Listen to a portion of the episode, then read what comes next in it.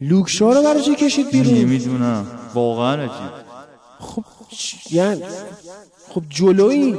اینم داره خوب داره درست بازی می‌کنه. موقعیت داره می‌سازه. لوکشا رو برای چی کشید بیرون؟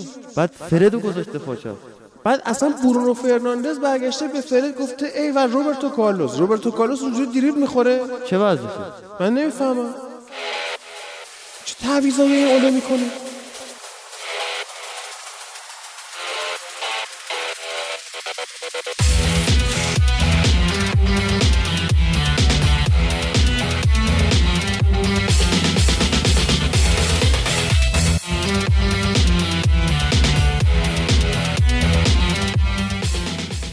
درود بر شما فوتبال دوستان عزیز. من هادی نوری هستم میزبان پادکست فوتبال لب پادکست تحلیلی فوتبال اروپا.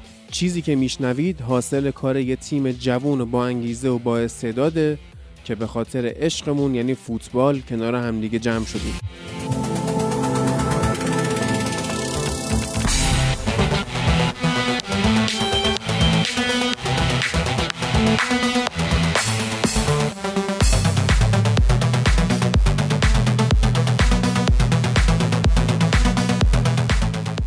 این اونی که اول شنیدید بحثی بود که من با ایلیا داشتیم در مورد اینکه لوکشا رو چرا کشید بیرون. تو بازی با ساوثهمپتون که حالا یونایتد نو هیچ برد. ولی آخه من نفهمیدم. حالا anyway می‌رسیم بهش بعد از بازی های لیورپول. اما الان می‌خوایم بریم با چلسی کار رو شروع کنیم که بالاخره بینلی رو بی خودی بردن و الکی الکی تاتنهام رو بردن. امیر حسین خیلی هم شما شانس آوردید که هریکن تو بازی نبود. تاتنهام بدون هریکن واقعا تیم بی شخصیتیه توی حمله. اون کارلوس وینیسیوس اصلا اون بازیکنی نیست که بخوای بهش اتکا بکنی. حالا درسته ما با توخل شوخی داریم و اینا ولی خب واقعا من خوشحال نیستم از اومدنش. درود بر تو. درود بر شما. چطوری هادی جان؟ قربان؟ شما. خوبی؟ راستش رو بخوای بدونی من خودم هم خوشحال نشدم از زمانی که لمپارد رفت. از رفتن اسطورمون اصلا نمی‌شد خوشحال شد چون که داشت اسکلت تیم جوونمون رو میساخت. به حال حالا هر چقدر که یه سری مشکلا رو ما می‌دیدیم اما لمپارد دیگه نمیشه دوستش نداشت. امیدوارم که هر جا هست هر جایی که میره موفق باشه دوباره ما توی چلسی ببینیمش و شاید یه روزی تونستیم با چمپیونز لیگ رو ببریم. خب. توماس توخل هم اومده و چیزای جدیدی با خودش آورده تاکتیک های جدیدی با خودش آورده. اتفاقای جدیدی رو داریم توی تیم می‌بینیم.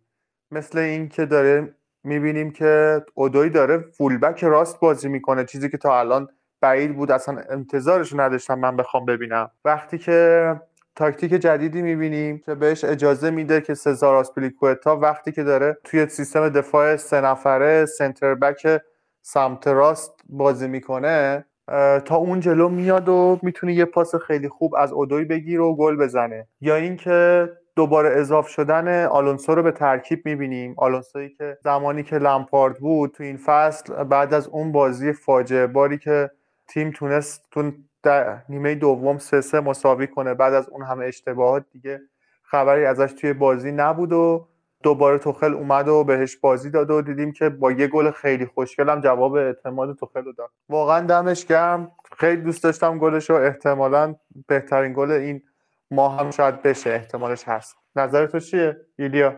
همونطور که هفته قبل گفتم بعد از اینکه ما یه 4 2 3 1 دیدیم توی بازی وولز از توخل و همونجا هم گفتم تو الان نمی‌تونی توخل رو قضاوت کنی نمی‌تونی هم بگی تاکتیک هاش متحول شده یا هر چی اما می‌تونی نشون می‌تونی توی این تیم ببینی که داره تغییر توش ایجاد میشه و توخل می‌خواد توش تغییر ایجاد بده. که توی این هفته هم تغییر توش ایجاد داد. اصرار دادن به یک سری از بازیکنها که لمپارد توش داشت اصرار دادن توش داشت. اصرار دادن. به اصرار به بازی دادن بازیکنایی که لمپارد داشت رو توخل نداره و داره از یک سری از بازیکنایی که هواداری چلسی دوست نداشتن استفاده می‌کنه و باشون نتیجه می‌گیره. کوواچیچ جورجینیو آلونسو رو کنار هم دیگه بازی بدی لمپارد همچین کاری هیچ وقت نمی‌کرد. ولی توخل تو دو تا بازی بازی داد و نتیجه گرفت. شما یک squad ی دارید می‌تونید از اون پتانسیلش استفاده بکنید. کاری که لمپارد نمی‌کرد. تیم چلسی الان یک سیستمی داره که راحت می‌تونه بین 3 4 3 و 4 2 3 1 سویچ بشه. یعنی شما ترکیب بازی برنلی رو می‌بینید هم می‌تونی ازش یک 4 2 3 1 برداشت بکنی که تو دقایقی از بازی اتفاق میفته هم 3 4 3 که توی اون قسمت 3 4 3 بود که هادسون اودوی می‌شد wing back سمت راست و از اون ور آلونسو می‌رفت سمت چپ. دو تا بازیکن پشت آبراهام ورنر و میسون ماونت بودن که این اومدن هاتسون اودوی به سمت راست باعث می‌شد که تیم برنلی بیاد اینو پرس بکنه و یک فضای خیلی خوب اینور واسه ماونت ایجاد می‌شد که بازی سازی بکنه. ماونت کلا تو این دوتا بازی چلسی بازی اول که نبود با وولز بازی برنلی و بازی تاتنهام پست ده بود و بازیکن آزاد بود. تو همه جای زمین توپ می‌گرفت تو همه جای زمین حضور داشت و بازی خوبی هم از خودش ارائه داد و اینجوری شد که فهمیدیم توخل هم به ماونت مجبور اعتقاد داشته باشه چون الان آماده ترین بازیکن چلسی و یک سری از بازیکن ها مثل مارکوس آلونسو که ما همیشه میگیم به درد چلسی می‌خوره. دیگه حداقل بیشتر از امرسون. اگر من نگم بیشتر از چیلول ممکنه توی سیستم سه دفاع به درد چلسی بخوره حداقل بیشتر از امرسون. و چلسی دوباره مثل فصل قبل برگشت به 3 4 3 که توش خیلی خوب بازی می‌کرد و من همیشه 3 4 3 لمپارد رو قبول داشتم. و این 3 4 3 که جلوی برنلی بازی کرد نکات مثبت زیادی داشت. یکیش رو دیگر بود که به خط حمله اضافه می‌شد و تو حمله کمک می‌کرد. یکی بازی نامتقارن سمت راست و چپ تیم بود. یعنی اونور آسپیلیکوتا همونجا بعضی وقتا تبدیل می‌شد به دفاع راست 4 2 3 1 بازی می‌کردن. بعضی وقتا میومد 3 4 3 که می‌شد. هادسون اودوی هم می‌رفت جلوتر. آسپیلیکوتا باز wing back سمت راست می‌شد که صحنه گل همون بود و یه overlap خیلی خوب کرد و شوت خوب زد و گل اول تیمشون رو شکل داد و این ترکیب متفاوتی بود که نسبت به لمپارد تیم توخل چید و باعث شد کلا مالکیت توپ در اختیارش باشه. توخل یک مربیه که دوست داره مالکیت توپ رو همیشه داشته باشه و مالکیت توپه که می‌تونه موقعیت ایجاد کنه و به زمین بره و بازیش رو خوب انجام بده. اما مشکلی که وجود داره به نظرم هم تو بازی تاتن هم این بازی اینه که تکلیفش هنوز سر مهاجم نوک مشخص نیست. خب این مشکل ما خیلی وقته که داریم. حتی پارسال هم داشتیم این قضیه رو. امسال هم داریمش. حالا امسال به نظر من با اومدن ورنر این مشکلی که تکلیف به مهاجم نوک مشخص نباشه دو چندان هم شده. یعنی وقتی که ورنر اومده بعضی وقتا هست که نمی‌دونه که باید الان ورنر رو نوک بازی بده آبراهام رو نوک بازی بده ژیرو رو نوک بازی بده. هر سه تا بازیکن تقریبا می‌تونم بگم که بازیکنایی هستن که توی کلاس بالایی قرار دارن. درسته که حالا یه سری ایرادات به آبراهام وارده یه سری ایرادات هم به ورنر وارده و ژیرو هم که سنش بالاست و شاید اون سرعت لازم رو نداشته باشه. اما هر سه تا بازیکن باید از حق نگذریم که بازیکنهای کلاس جهانی هم. و آبراهام گفتی کلاس جهانی؟ چی؟ به آبراهام گفتی آره کلاس جهانی؟ هست دیگه. کی گفته؟ آره دیگه تیم ملی انگلیس داره بازی می‌کنه. دلیل نشد که تیم ملی انگلیس معیار کلاس جهانی بودن نیستش که. آخه تیم ملی که هیچ وقت هیچ افتخاری کسب نکرده باشه اصلا کلاسش جهانی لینگارد تو جام جهانی گل زده. امیل هسکی اونجا بازی کرده. گری نویل اونجا بازی کرده. دیوید جیمز بازی کرده. گرین. رابرت گرین بازی کرده. باری کلا. اون یارو آرسنال دیوید سیمن اونجا بازی کرد. کلاس جهانی نیستن که اینا. آبراهام. آبراهام واقعا کلاس جهانی دو تاشون هستن دیگه. حداقل هم نهایت بوده هم ژیرو بوده. آبراهام گروه سنی ب. خیلی بازی جالب بود بازیشون با برنلی. برنلی تا دقیقه 86 شوت نداشت کلا مالکیت دست اونا با اینا موقعیت ایجاد نمی‌کردن. اصلا خیلی خوب دامینیت کردن برنلی رو و یه چیزی که تو چلسی دیدیم این بود که وقتی مالکیت توپ در اختیار دارن نسبت به دوره لمپارد دارن موثرتر بازی می‌کنن. حمله هاشون بیشتره تکلیفشون بیشتر به خودشون معلومه. 71 درصد مالکیت توپ داشتن و موقعیت ایجاد می‌کردن. توپ حمله نمی‌دادن. خیلی با تمرکز بالا این مالکیت توپ رو در اختیار داشتن. این که میگی سمت چپ و راستشون نامتوازن بود اتفاقا به اسم این قسمتمون هم ربط داره دیگه. همون جنگ های نامنظمی که گفتیم که در صدرشون میشه بازی یونایتد و آرسنال رو اشاره کرد. ولی این هم میشه توی تیم چلسی دید. یعنی خب برنلی به دفاع خیلی سرسختش مشهوره دیگه. بعد از اومدن تارکوفسکی و بنمی هم این دفاع داره شکل می‌گیره.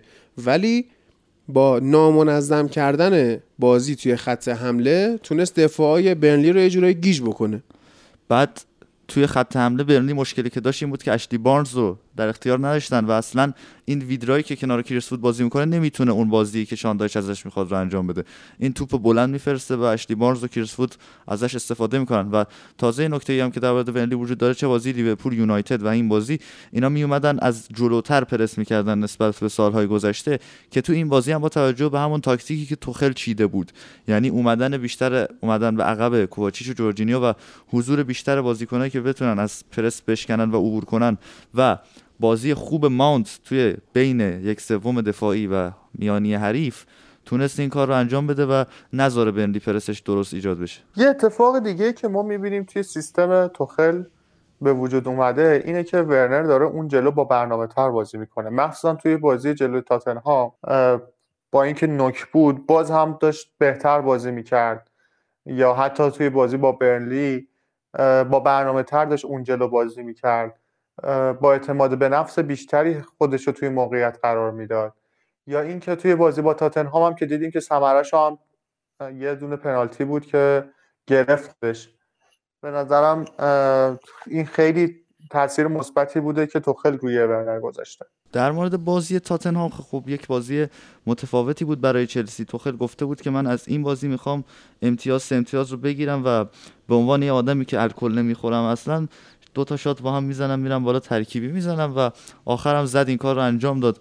به نظرم اتفاقی که افتاد باز همون ترکیب درستش رو چید. یعنی اون 4 2 3 1 و 3 4 3 که حالا بیشتر 3 4 3 رو دیدیم و بازی خیلی خوبی رو انجام داد توی این دیدار. اعتمادی که کرد دوباره با آسپیلیکوتا آلونسو جواب داد.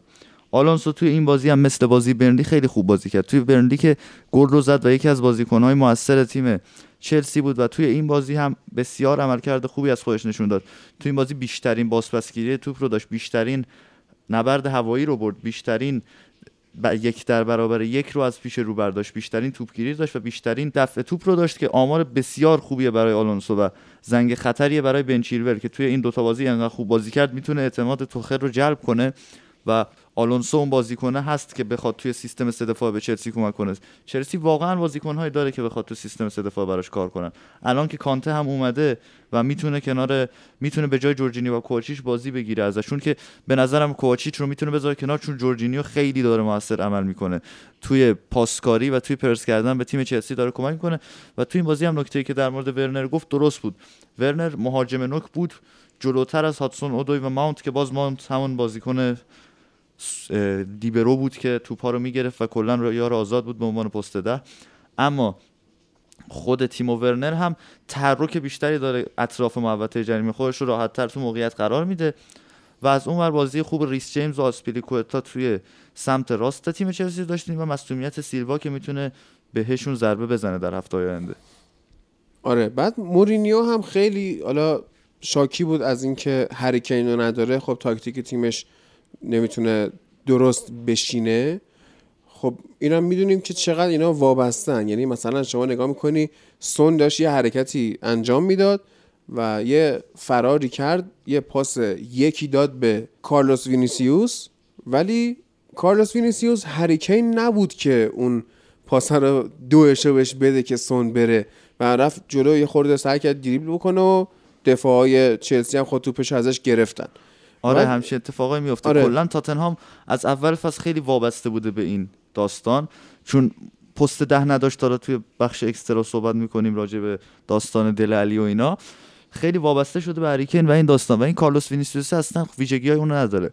شما می‌بینید توی این بازی اگر آمارش نگاه کنیم بیشترین پاس بلند رو هوگولوریس داده و باید بیاد ضربات سر رو بزنه کارلوس وینیسیوس و کمک کنه به اینکه اون بازی سازی شکل بگیره. بتونن از کنارها نفوذ کنن و خل... صاحب توپ بکنن سون و برخواین رو. اما هریکین این کار رو انجام میده بعد شما اگر خیلی روی یک تاکتیک پایبند باشی باید اون بازیکن دومت هم خصوصیات شبیه بازیکن اولت داشته مثل گواردیولا. آره.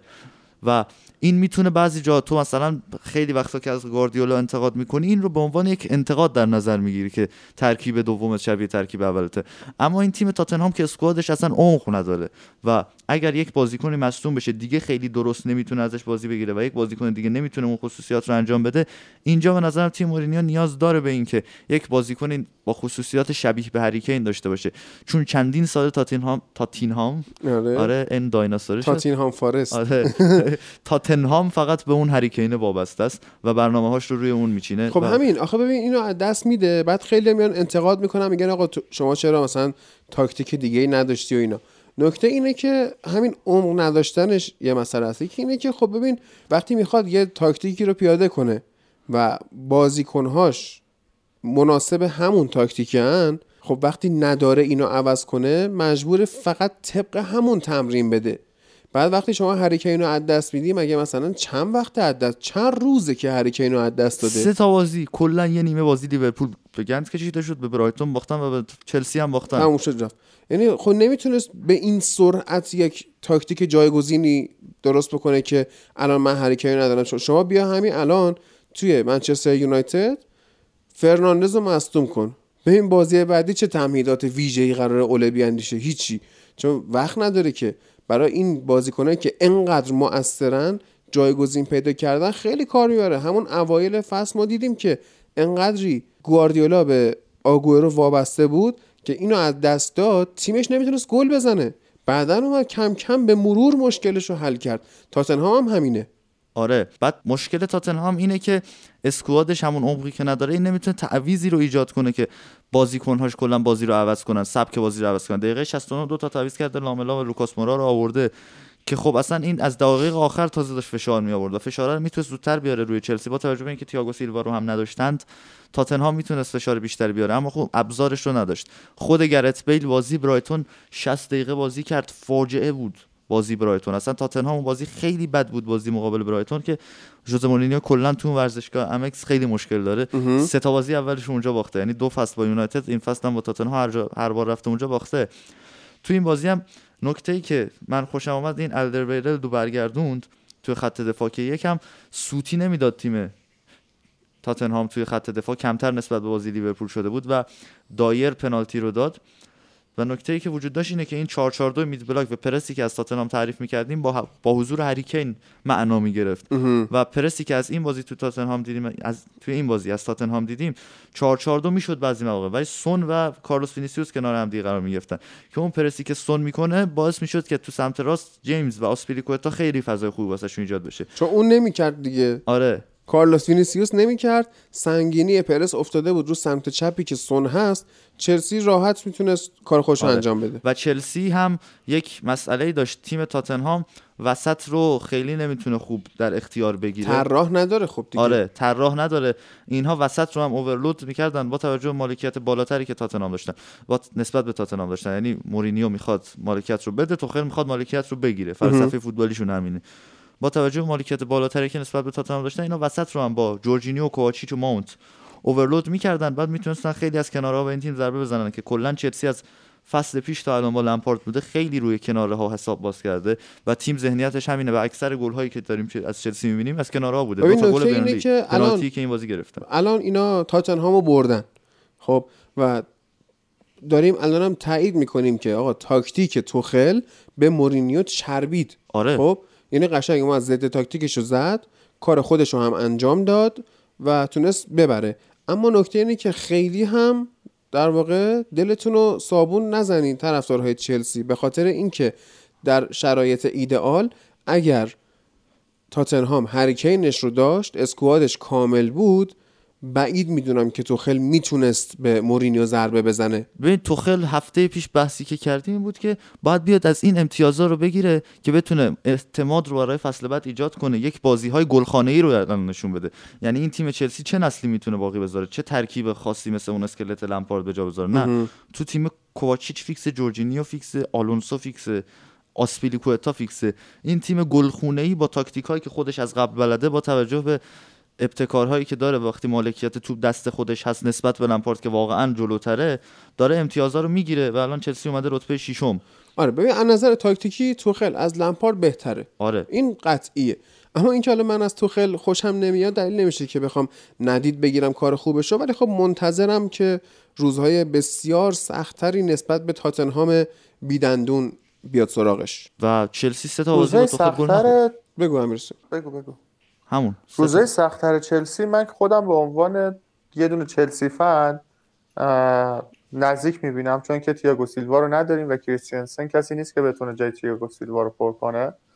و واقعا هم به نظر من یکی از بدترین دفاعهای لیگ انگلیس کریستیانسن و اینکه دیدیم که بارها بارها هر بار که یه جایی بهش اعتماد شده یه لازمش داشتیم این شده پاشناشیل تیم.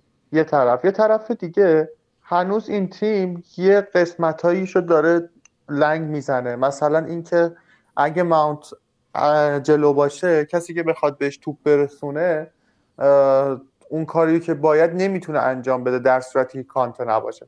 وقتایی که جورجینیو و کوچیش کنار هم دیگه بودن توپ اینا بیشتر می‌برن سمت کناره ها یا بازی عرضه می‌کنن یا حالا کوچیش حالا بهتره یه بازیکن رو بر میداره بعد پاس میده معمولا. تو این قضیه بهتره. اما پاسهای توی عمق که لازم داره تیم بتونه حالا مستقیم توپو برسونه به یکی از وینگرها یا مستقیم توپو برسونه به خود ماونت اینو ما واقعا توی بازی ها کم می‌دیدیم. که بعضی جاها هم واقعا لازم بود چون که ماونت داشت جا عوض می‌کرد داشت move می‌داد و توپ می‌خواست. و این مسئله وجود داره در تیم چلسی و نیاز هم هست بهش. یعنی اینکه با همین تاکتیک مالکانه با این با وجود این بازیکن هایی که خیلی الان نمی‌تونیم top class نشونشون بدیم و top class نیستند تیم چلسی اگر بخواد همینجوری بره جلو ضد تاکتیکش پیدا میشه. و مربیایی که تو لیگ انگلیس هستن خیلی راحت می‌تونن دفاع خوبی رو ببندن جلوی چلسی چون تیم داره کم موقعیت ایجاد می‌کنه با وجود اینکه مالکیت توپ در اختیار داره و این مسئله باید وجود داشته باشه. چون اسکوادش عمق داره چلسی. یعنی اگر می‌بینه هاتسون اودوی و ماونت نمی‌تونن پشت سر ورنر خوب کار کنن اصلا ورنر رو میاره عقبتر ابراهام ژیرون می‌ذاره. می‌تونه از پولیشیش یا زیاش استفاده کنه از هاورتس استفاده کنه. و این رو باید انجام بده به نظرم تیم توماس توخل که بتونه جلوی این رو بگیره که تیم ها دستش رو بخونن و از امتیاز بگیرن از چلسی. آره دیگه در واقع باید تا آخر فصل یه جورایی چرخشی و نامنظم بازی کنه تا واسه فصل بعد بتونه توی پیش فصل هم خرید بکنه هم, هم تاکتیک بچینه آره بفروشه تاکتیکشو بچینه تمرین بده درست و حداقل مثل لمپارد نشه که یک سال و نیم توی این تیم بود هنوز نمی‌دونست کیو بذاره خط حمله. این سردرگمی توی خط حمله رو باید از بین ببره.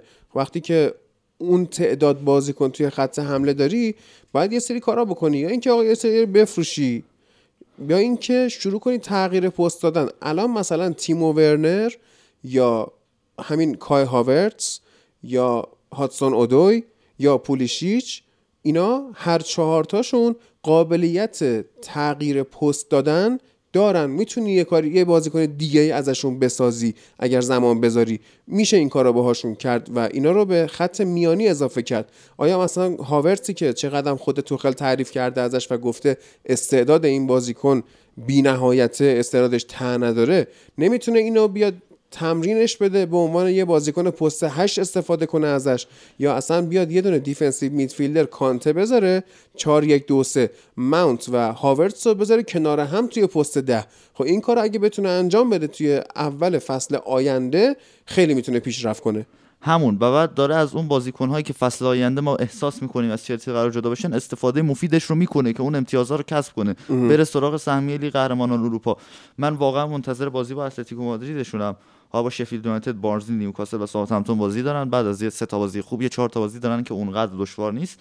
و بعدش میشه اتلتیکو مادرید من یونایتد اورتون لیدز و باز اتلتیکو مادرید و بعدش لیورپول. خب لیدز که خیلی آسونه. خوش بالش بله ولی این دوره برهه سخت دوره دوره آره دوره سخت توخل توی ماه مارچه.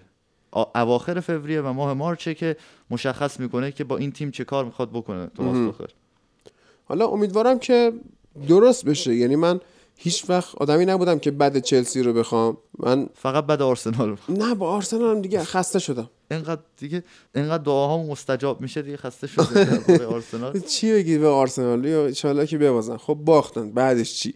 یعنی بعد اگه چراغ جادو داشتم هیچ وقت دیگه باخت آرسنال نمی‌خواستم. یکم مهربونم باشه کافیه. کافیه. یه صندلی چرخ دار باشه. آره. این به حال چلسی امیدوارم که به روزهای خوش برگرده. تو خیل دوره بدی توی پاریس انجرمن داشت به لحاظ روانی. یعنی از نظر فنی خب داشت تقریبا خوب کار می‌کرد اونجا و بالاخره برای اولین بار تو تاریخ پاریس انجرمن هم تیمو فینالیست چمپیونز لیگ می‌کنه. یعنی اینجوری نیست که بگه نظر تاکتیکی خیلی تعطیله. بله استاد دو بار به من یونایتد جوری باخت. که اصلا هر جوری حساب کنی اینو غیر از باخت تاکتیکی نمیشه اسمش گذاشت. یعنی اون بازی اولیه که چقدر اوله اون بازی hype شد خب تیلو کرر رو آورد دفاع راست بازی نمیده. بعد این یکی بازی هم که امسال بود که اینم ماشاءالله یونایتد این همه مصدوم داشت ولی بازم بهش باخت. خب اینا رو مستقیم میشه آره گردن توخل انداخت ولی خب حالا ببینیم توی انگلیس چی کار می‌کنه. بعد یه مسئله که داره توی انگلیس اینه که می‌خواد خودش رو خیلی cool نشون بده. کلا داره یکم act میاد. یعنی کنار زمین خیلی داره آره hyper تو نشون میده. آره؟ دیگه توی دورتموند و پاریس سن ژرمن اینجوری نبود. خیلی می‌خواد خودش رو آداپته کنه ادای. آنتونیو کونته فکر کنم فیلم های بازی کنتر رو دیده این اومده آره. چلسی. حتی ما بازی که اکثر از توخل می‌دیدیم پارسال این بود که این پاش شکسته بود اومده بود روی کلمنی راست میشست. می‌گفت که همونجوری دستشو تکون می‌داد. ولی الان خیلی کلا داره با بازیکن‌ها زیاد ارتباط برقرار می‌کنه. کامیونیکیتش با بازیکن‌ها خوب شده و داره زیاد تحرک نشون میده از خودش کنار زمین. بله. امیر حسین نظر نهاییت؟ نظر نهاییم برای بازی آینده نبودن تییاگو سیلوا واقعا ترسناکه امیدوارم که اتفاق خوبی بیفته. حالا به خیر بگذره دیگه. اها. اگر بخوان زوما و رودیگر کنار هم بازی کنن عالی یا میشه. کریستینسن و رودیگر کریستنسن و زوما رو بذارید من لذت می‌برم آقای. توتونچی هم لذت می‌بره. فکر کنم بره رو 4 2 3 1 به خاطر اینکه سیلوا دو تا defensive بذاره. آره. حالا حال با انشالله این وضعیت خیلی ترسناک میشه. یعنی که من الان اه، یه جورایی حتی حتی دوست دارم که مارکوس آلونسو رو بیاره بذاره دفاع آخر. بهتر از کریستینسن. بله. خیلی خوب. درود بر تو. ما با ایلیا میریم سراغ بازی تاتنهام و برایتون. بعد تاتنهام قبل از اینکه بیاد به چلسی به بازه و اون بازی افتضاح رو از خودش ارائه بده یک بازی بدتر از خودش ارائه داده بود. اولین بازی که بدون هریکین رفتن توی زمین و یک هیچ تو ورزشگاه آمکس به برایتون باختن که اولین برد خونگی برایتون تو این فصل بود. که عالی برایتون شد. یعنی قشنگ عالی شد. برایتون تو سال 2021 اندازه کل بردهای خونگیش تو سال 2020 کسب کرده که همین یه دونه بازی بود. و اتفاقی که افتاده بود این بود که اینها اصلا موقعیت ایجاد نمی‌کردن. به خاطر نبود هریکین اینا اصلا تو خط حمله اون استعدادش رو نداشتن که موقعیت ایجاد کنن. اون تاکتیکر نداشتن. بعد توی این بازی اصلا بدون مهاجم بازی کردن. یعنی بیل و برخوان پشت سون بازی می‌کردن و اینا میمدن رو توپای بلند و همون کاری که از هریکین می‌خواست می‌خواست انجام بده. اما بیل هیچ کاری نکرد. و دقیقه 61 هم کشیدش بیرون و لوکاس مورا رو آورد. بعد اندومبله نتونست توی این بازی اونطوری که باید به خط حمله کمک کنه. و مشکلی هم که وجود داشت توی تیم تاتنهام بود که خیلی موقعیت می‌دادن.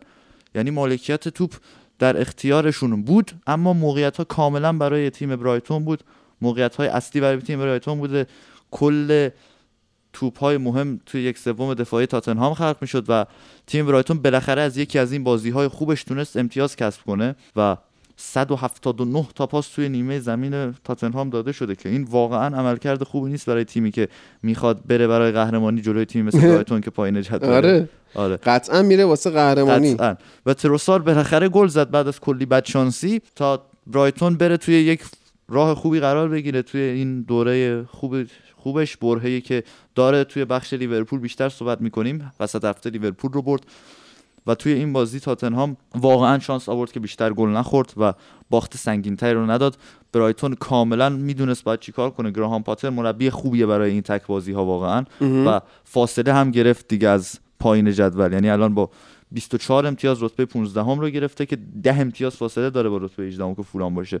و این روند خوب برایتون و برنلی کار رو واسه اسکات پارکر هم سخت کرد تو فولام که هم بازیکنش رو نداشت هم برنامهش بد بود. پشت سر هم با چلسی و تاتنهام و منچستر یونایتد و منچستر سیتی و لیورپول و اینا چند تا بازی داشت و کارش خیلی سخت شده بود اما الان خیلی فاصله زیادی گرفته با رتبه های بالای جدول این هفته هم مساوی کرد تیم فولام و برایتون نشون داد که گراهام پاتر نشون داد تو برایتون که خیلی می‌تونه آنالیز خوبی از تیمای حریفش داشته باشه چه بازی اول هفته جلوی تاتنهام چه بازی وسط هفته جلوی تیم لیورپول. لیورپول که همه بازیکن‌ها اکثرا خوب بازی کردن. یعنی از بیسوما و پاسکال گروس که یک زوج خیلی خوب تو خط دف- هافبک هستن بگیر که توی این بازی تاتنهام آلیستر کنارشون خوب بازی کرد. توی بازی لیورپول آلزاته. مکالیستر رو میگی؟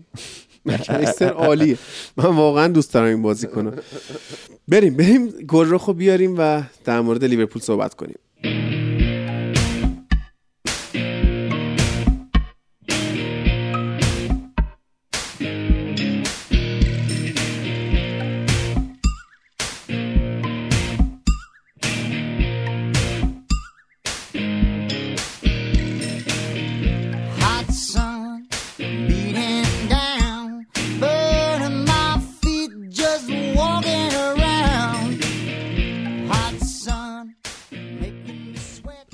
بریم سراغ دو بازی که لیورپول توی این هفته انجام داد. اول که تونستن سه یک وست هم ببرن و بعدش هم تونستن با اقتدار به برایتون ببازن. در مورد بازیشون با وست هم خب وست هم لینگارد رو به صورت قرضی به خدمت گرفته ولی خب توی این بازی از شانس لیورپول لینگارد بازی نمی‌کنه به صورت تعویزی هم نمیاد تو حتی. و این میشه که لیورپول می‌بره. چون دیدیم بازی بعدی که با استون ویلا بود لینگارد توی اولین بازیش واسه وست هم دبل می‌کنه و آمار خارق العاده رو ثبت می‌کنه. درود بر گلرخ و می‌خوایم ازش بشنویم تحلیل این بازی از دید خودش رو که با وست هم چطور کار کردن و چجوری شد که سه یک بردن بازی که فکر می‌کردی خودت امتیاز از دست بدید. سلام منم سلام می‌کنم به همه. نه ببین بازی با وست هم من گفتم. گفتم به خاطر اینکه وست هم جزو تیمای بالای جدول هست احتمالش زیاده که بازی خوبی باش انجام بدیم و همینم هم شد. البته نیمه دوم. در واقع نیمه اول چیز خاصی ندیدیم. یعنی در واقع همون چیزی که از لیورپول انتظار داشتیم رو بازی قبلی داشت پیش می‌رفت. ولی همونجور که دقت کردید نیمه دوم اتفاقی که افتاد این بودش که از لحظه ای که کرتیس جونز جای میلنر اومد تو یهو دیدیم مثلا کلا ساختار تیم و یه جورایی تراوت تیم تغییر کرد. اصلا تیم یهو شاداب شد.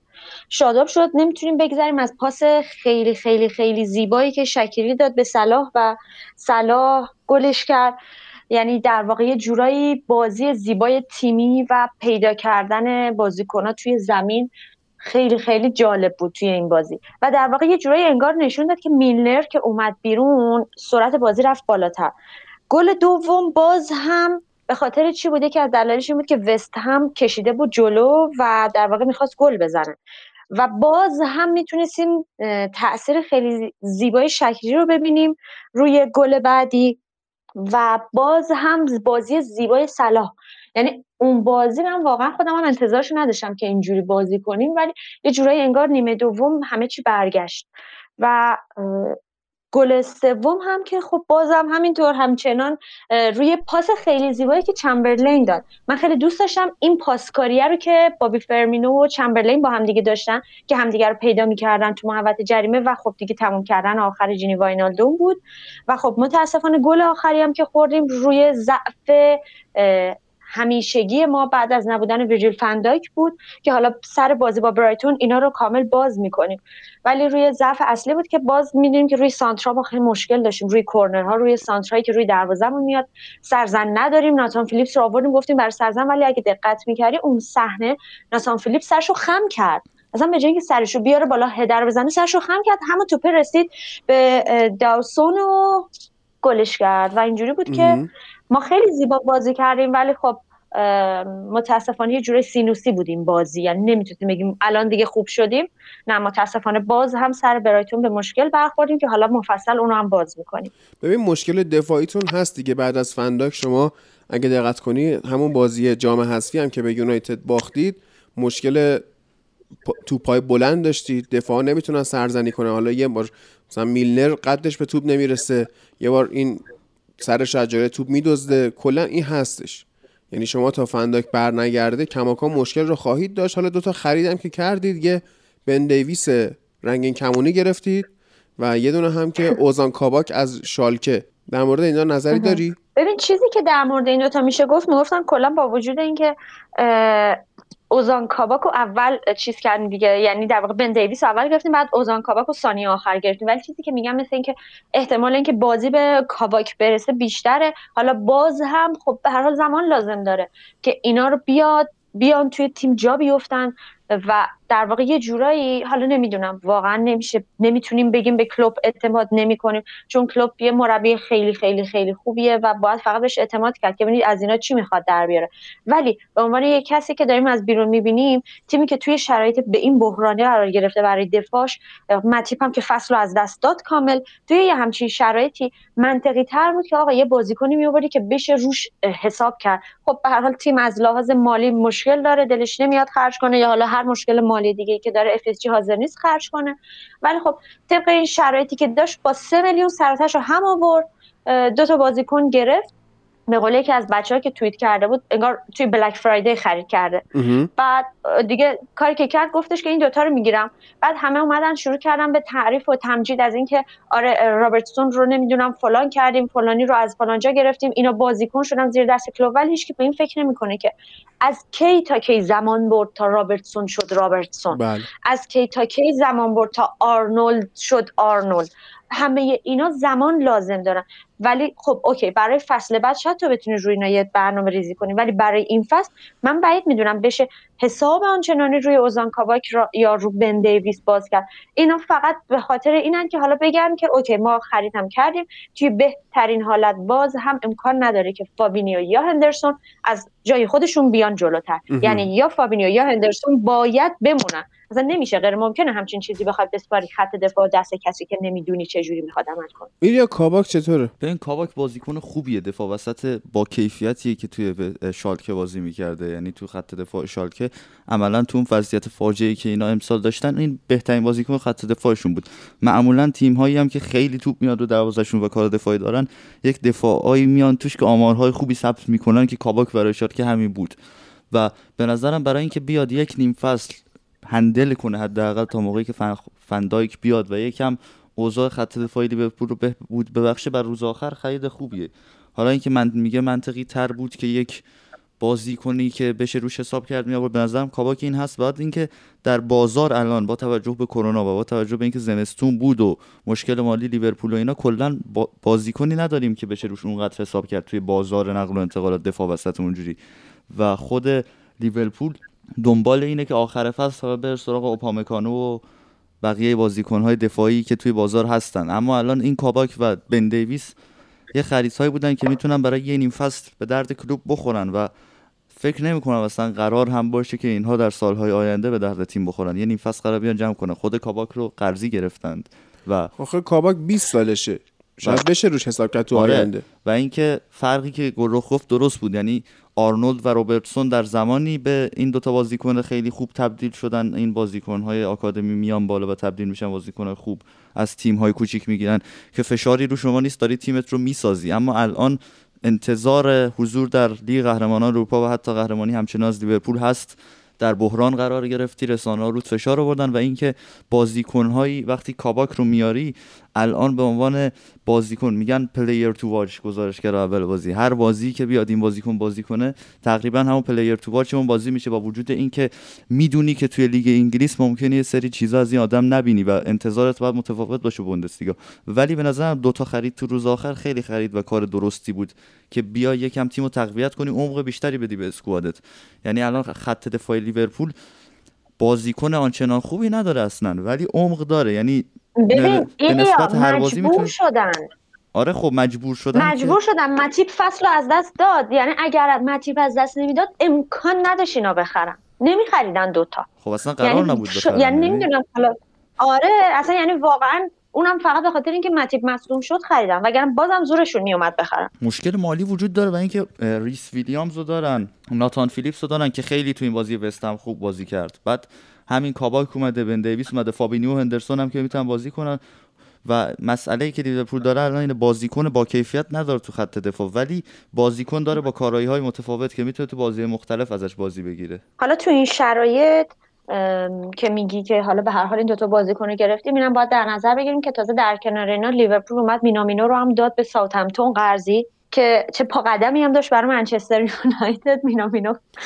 ولی خب حالا باید ببینیم که چی میشه ما آره. ببینیم چی جوری عمل می‌کنن واقعا ولی چیزی که هست اینه که فقط امیدوارم یعنی من خودم به, به شخصه فکر می‌کنم ذهنیتی که کلوب داره اینه که با گرفتن کاباک یا حالا بن دیویس بیاد یه قدم برداره رو به بهبود خط دفاع و هندرسون حداقل برگردونه به پست اصلی خودش تا بتونه یکم کمک کنه به شرایط قبلیش برش گردونه. آقا ما لازم داشتیم هندرسون اون پاسای طولی که هندرسون می‌داد الان هموناییه که داره جون لیورپول کم کم می‌گیره.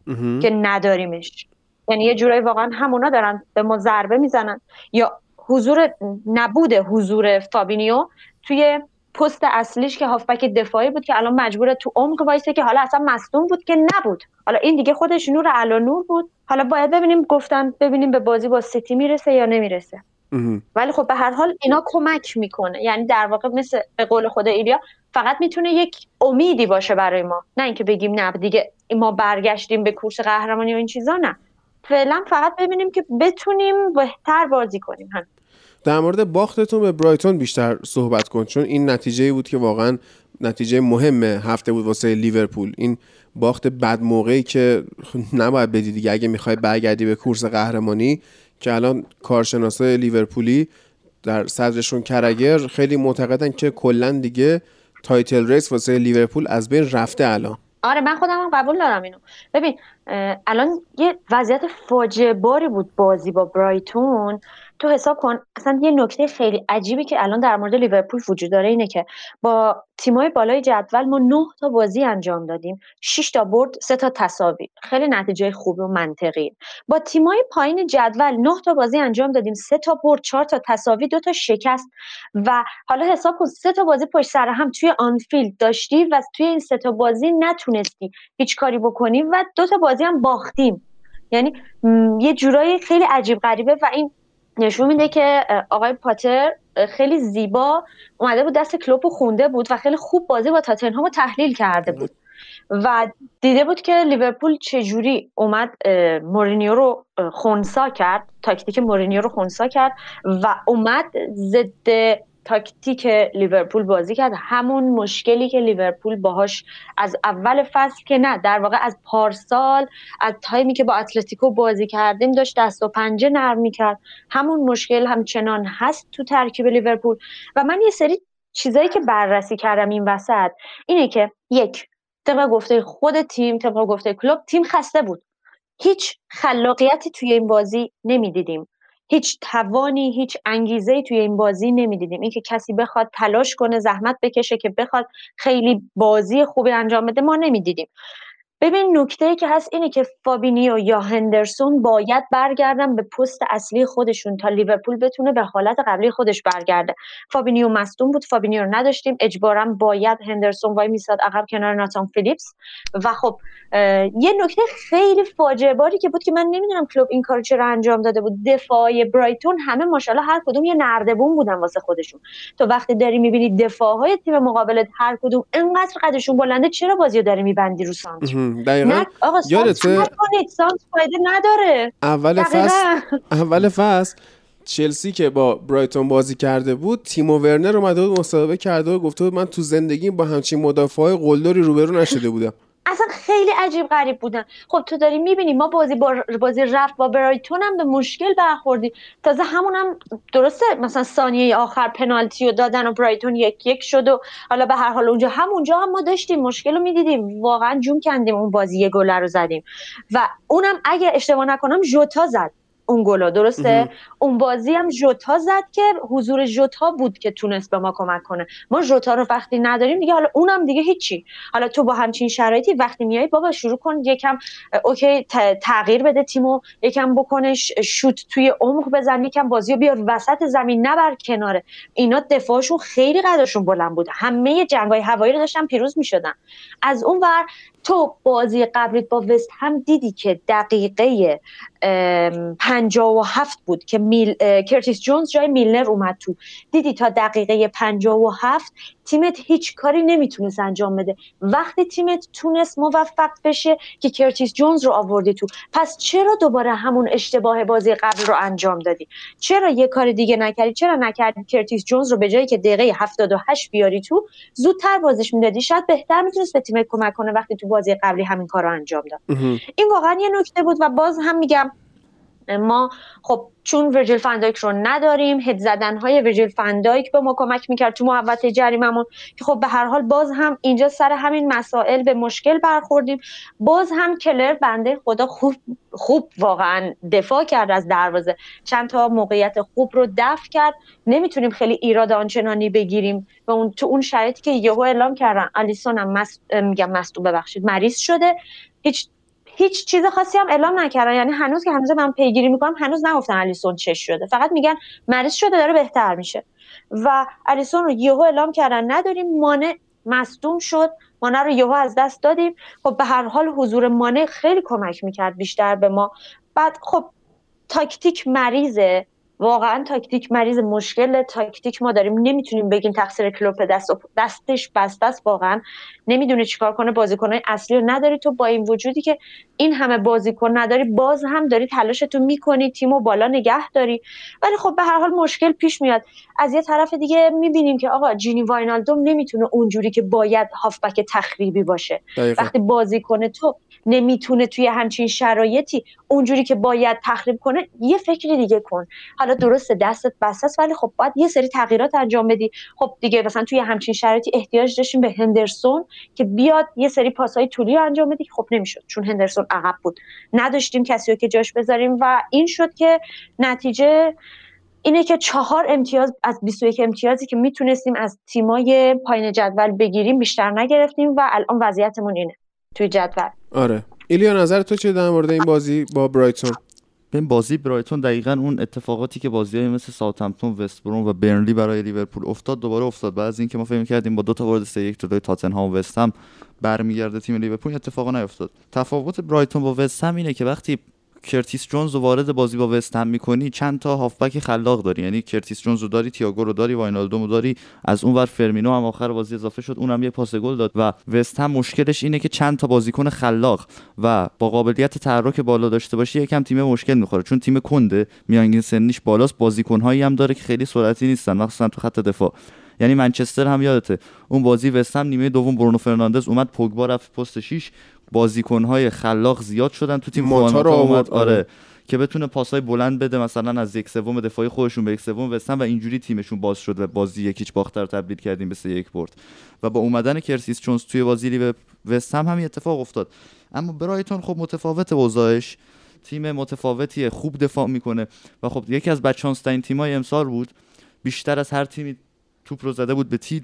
تروسار با 5 تا زدن توپ به تیر بیشترین تیر رو تو کل بازیکن لیگ برتر زده بود که بالاخره اول هفته به تاتنهام گل زد و اون بازی هم یکیچ بردن. الان چهار تا بازی اینا کلین شیت کردن پشت سر هم سه تا رو بردن و یه دونه مساوی داشتن تو دوره مصونیت جهان بخش که گراهام پاتر واقعا یک سری از بازی ها یک چیزهای خیلی خوبی ازش نش- از خودش نشون میده. همون هفته دوم هفته سوم لیگ که ما سه دو اینا رو بردیم و سه امتیازمون از گوشت سگ حرومتر بود جلوی بله. برایتون. و بازی که جلوی برایتون انجام دادن مشکل اصلی این بود. خب تییاگو تو بازی وست هم کلی پاس صحیح داده بود. نفر اول تیم تو همه اتفاقات بود. یعنی هم توی کارهای تخریبی و دفاعی هم توی بازی سازی و کارهای هجومی. اما توی بازی برایتون اتفاق نیفتاد به نظرم دلیلش بازی خیلی خوب ستافبک وسط برایتون بود. یعنی آلزاته گروس و ایو بیسوما. که به نظر- ایوو ایوو بیسوما آره. یوز نیست. یوس نیست. آره. ایوو اون لوازم آرایشیه ایوو روشه که هست فرانسویه اسم اینم همون ایوو بیسوماه حالا اگرم خواستید این گلجا ایوو نیست ایو خوشه. درسته. می‌خواستم ایووشو بگی. آره. آره اون ایووش مهمه و خیلی بازی خوبی کرد. یعنی هم تو بازی رفت هم تو این بازی لذت بردم از بازی که می‌کنه. تخریبگر بسیار عالیه. تو وسط زمین همه توپا رو جمع کرد بعد خیلی مسلط بازی می‌کنه. قشنگ می‌تونه تیمشون رو از خط دفاع راحت رهبری کنه هدایت کنه به سمت خط حمله. و تیم برایتون اونقدری خوب دفاع کرد که آمار بازی خیلی جالب در اومده. مثلا تیم لیورپول 27 تا سانتر کرده برایتون 12 تا سانتر کرده. که برایتون 6 تا سانترش موفق بوده که یکیش گل شده. تیم لیورپول کلا 3 تا سانتر موفق داشته. از اونور پاس های لیورپول توی نیمه زمین حریف برایتون خیلی زیاد بوده 360 تا پاس دادن اما چقدر موقعیت ایجاد شده؟ اینا یک شوت در چارچوب داشتن اونم دقیقه 75 بوده فکر کنم. و اصلا نتونستن موقعیت خطرناکی خلق کنن. این مشکلات وجود داره. همون ابتدای بازی محمد صلاح یه موقعیت خیلی خوب و خراب کرد که اگر اون گل می‌شد می‌تونست کلا روند بازی عوض کنه. ولی مشخص بود که گراهام پاتر خیلی خوب فهمیده چطور باید لیورپول رو بست. همونطور که اول بازی اول هفته کلا از لحاظ هجومی تاتنهام رو آچمز کرده بود نه از لحاظ دفاعی. تیم برایتون تیم خوبی بود توی این بازیه و گلی هم که زدن خیلی گل علکی شاید به حساب بیاد. گلی که زده بودن چون مثل گل برادران تاچیبانا بود. جفتشون اومدن درسته. توپو زدن و هم دیگه الان ما نمی‌دونیم کی زده. رفتن صحنه رو نگاه کردن دیدن خورده به تروسار فکر کنم. آخر به نام همون آلزاته ثبت کردن. ولی برایتون واقعا حقش سه امتیاز بود از این بازیه به خاطر اینکه خیلی خوب تو دفاع جمع می‌شد. یعنی اون برگشتن به دفاع رو خیلی سریع انجام می‌دادن و هیچ فضای تقریبا ندادن به لیورپول به خاطر اینکه بیان نفوذ کنن. همون فضای کناری رو می‌دادن که آرنولد و رابرتسون و هافبک های تیم بیان سانت کنن و سانتراشون ناموفق در اومد. یه نکته دیگه هم که داشت دقیقا این بازی این بود که دقیقا همون حرفی که ایدیا زد که دقیقه دو اگر سلام اون توپ گل می‌کرد شاید اصلا روند بازی تغییر می‌کرد و این بازی ها دقیقا همین بازیه که تو تک موقعیت ها تو هم نباید خراب کنی. چون می‌دونی بازی اینجوری تیم بازیایی که اینجوری سفت می‌گیرن دفاع و واقعا انقدر سخت میان جلوت بازی می‌کنن اینجاست که تو یه بازیکنای مثل ژوتا رو نیاز داری برای اینکه بتونن تک موقعیت ها رو هم خراب نکنن و هدر ندن که متاسفانه الان ما در دسترس نداریمش حالا این یک شنبه شما با منچستر سیتی بازی می‌کنید و بسیار هم بازی سختیه. من خیلی امیدوارم که لیورپول بتونه از سیتی امتیاز بگیره. که هم یونایتد خیلی از title race عقب نیفته و هم خود رقابت داغتر بشه و حساستر بشه. فکر می‌کنه که چی بشه این بازی؟ خب گواردیولا که خودش اعلام کرد دیبروینه و آگورو که نمی‌رسن به بازی ولی خب این خیلی یعنی یه جوری جوکه وقتی سیتی میگه. چون ده تا نمونهشو داره دیگه رو نمی‌کرد دیگه. حالا این نرسید ده تا دیگه جاش می‌ذاره. فقط دیبروینه رو خب- نمونه نداره. آره اونم یه کاریش می‌کنه. همونجوری که الان داره خیلی قشنگ نتیجه می‌گیره و میره جلو اصلا یهو عجیب سیتی برگشت و احیا شد. ولی نکته ای که هست برمیگرده دوباره به همون حرفی که گفتم که ما جلوی تیمای بالای جدولی معمولا مشکلی نداریم. و بعید می‌دونم که بازی به سختی بازی با برایتون باشه برامون. خود بازی ماهیت بازی خیلی بازی سخت و جدی و مهمیه. ولی شاید بشه گفت برای لیورپول خیلی بازی راحت تری خواهد بود. چون به هر حال گواردیولا هیچ وقت نمیاد برای ما ضد تاکتیک بازی کنه یا اتوبوس بچینه که. به خاطر همین شاید دست کلوب بازتر باشه و از اون ور چون مانه احتمالا می‌رسه و فابینیو احتمالا می‌رسه و الیسون هم همینطور یعنی خیلی ابراز امیدواری کرده که برسن و از اون ور اگر این اتفاق بیفته احتمالش زیاده که بیاد این ریسکو بکنه و کاباک رو بذاره تو دفاع کنار حالا یا فابینیو یا اگر فابینیو برسه که 100 درصد کنار فابینیو و هندرسون رو اگر بتونه بیاره یه خط جلو ببره سر جای خودش بذاره یا بذارتش مثلا به عنوان کسی که همیشه هندرسون داشت برای ما بازی می‌کرد چیزی که بود در واقعیت. اون موقع خیلی سعی می‌کنیم که بازی بهتری انجام بدیم خیلی تغییرات ایجاد میشه تو بازی و امیدوارم که این اتفاق بیفته تا. بتونیم یه بازی خیلی قشنگ ببینیم و یه نکته خیلی مهم دیگه که من آخر بخوام اضافه کنم چیزی که بهمون ثابت شد این بودش که یکی از ضعف های بزرگی که لیورپول این فصل باش مواجهه که خیلی دیگه تو چشم اومد حضور تماشاگران بود. لیورپول خیلی وابسته بود به تماشاگراش توی آنفیلد و واقعا آنفیلد با تماشاگرا می‌شد آنفیلد. یعنی اون جهنم آنفیلد با تماشاگرا بود. و به خاطر همین هم هستش که الان یکی از چیزایی که خیلی تاثیر گذاشت رو بازی ما مخصوصا تو آنفیلد که به این وضعیت دوچار بشیم در کنار مشکلات دیگه نبود تماشاگرا هم بود. و خب ولی حالا به هر حال بازی تو آنفیلد باید ببینیم چی میشه دیگه. امیدوارم که بازی قشنگی بشه. فکر می‌کنی تییاگو بیشتر خطا می‌کنه یا روی تییاگو بیشتر خطا می‌کنن؟ تییاگو الان توی شرایطی قرار گرفته که خطا می‌کنه. اصلا براش مهم نیست. چشاشو میبنده همه رو می‌زنه. میره.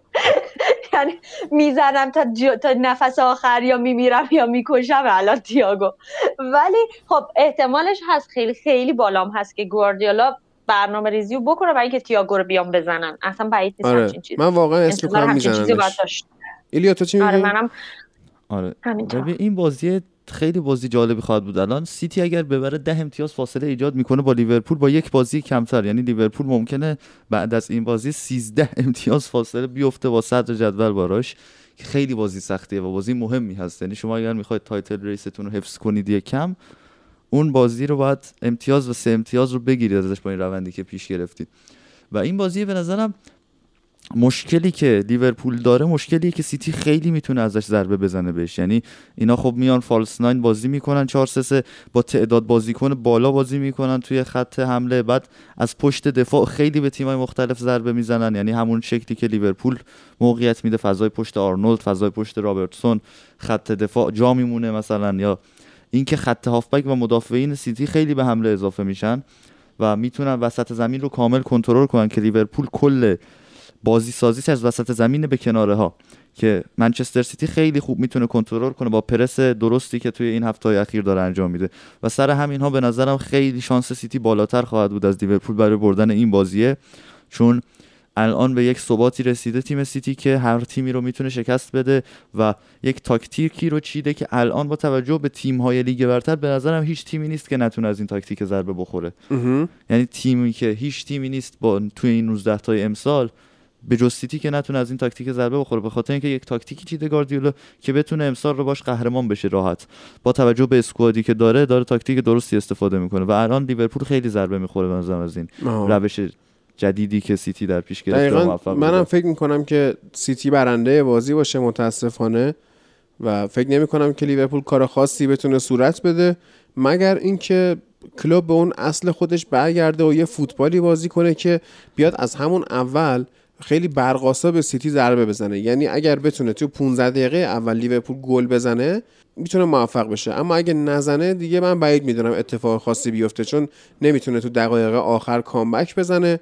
به خصوص اینکه تیم گواردیولا اون دقایق آخر بازی رو کلا میره تو کار حفظ توپ.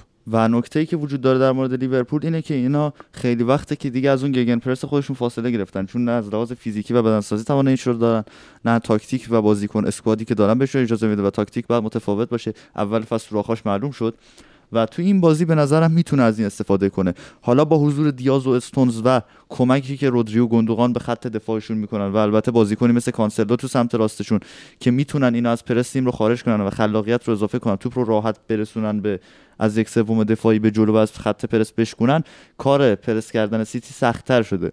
اما به نظرم اگه کلوب می‌خواد تغییری توی این روند ایجاد کنه می‌تونیم ازش یه پرس سنگین مثل سالهای گذشته ببینیم توی این بازیه. تنها راهش همین پرس سنگینه. به نظر من آره ولی همون هم تضمینی نیست که سیتی توش شکست بخوره چون سیتی الان تیم تقریبا کاملی شده توی بحث دفاعی.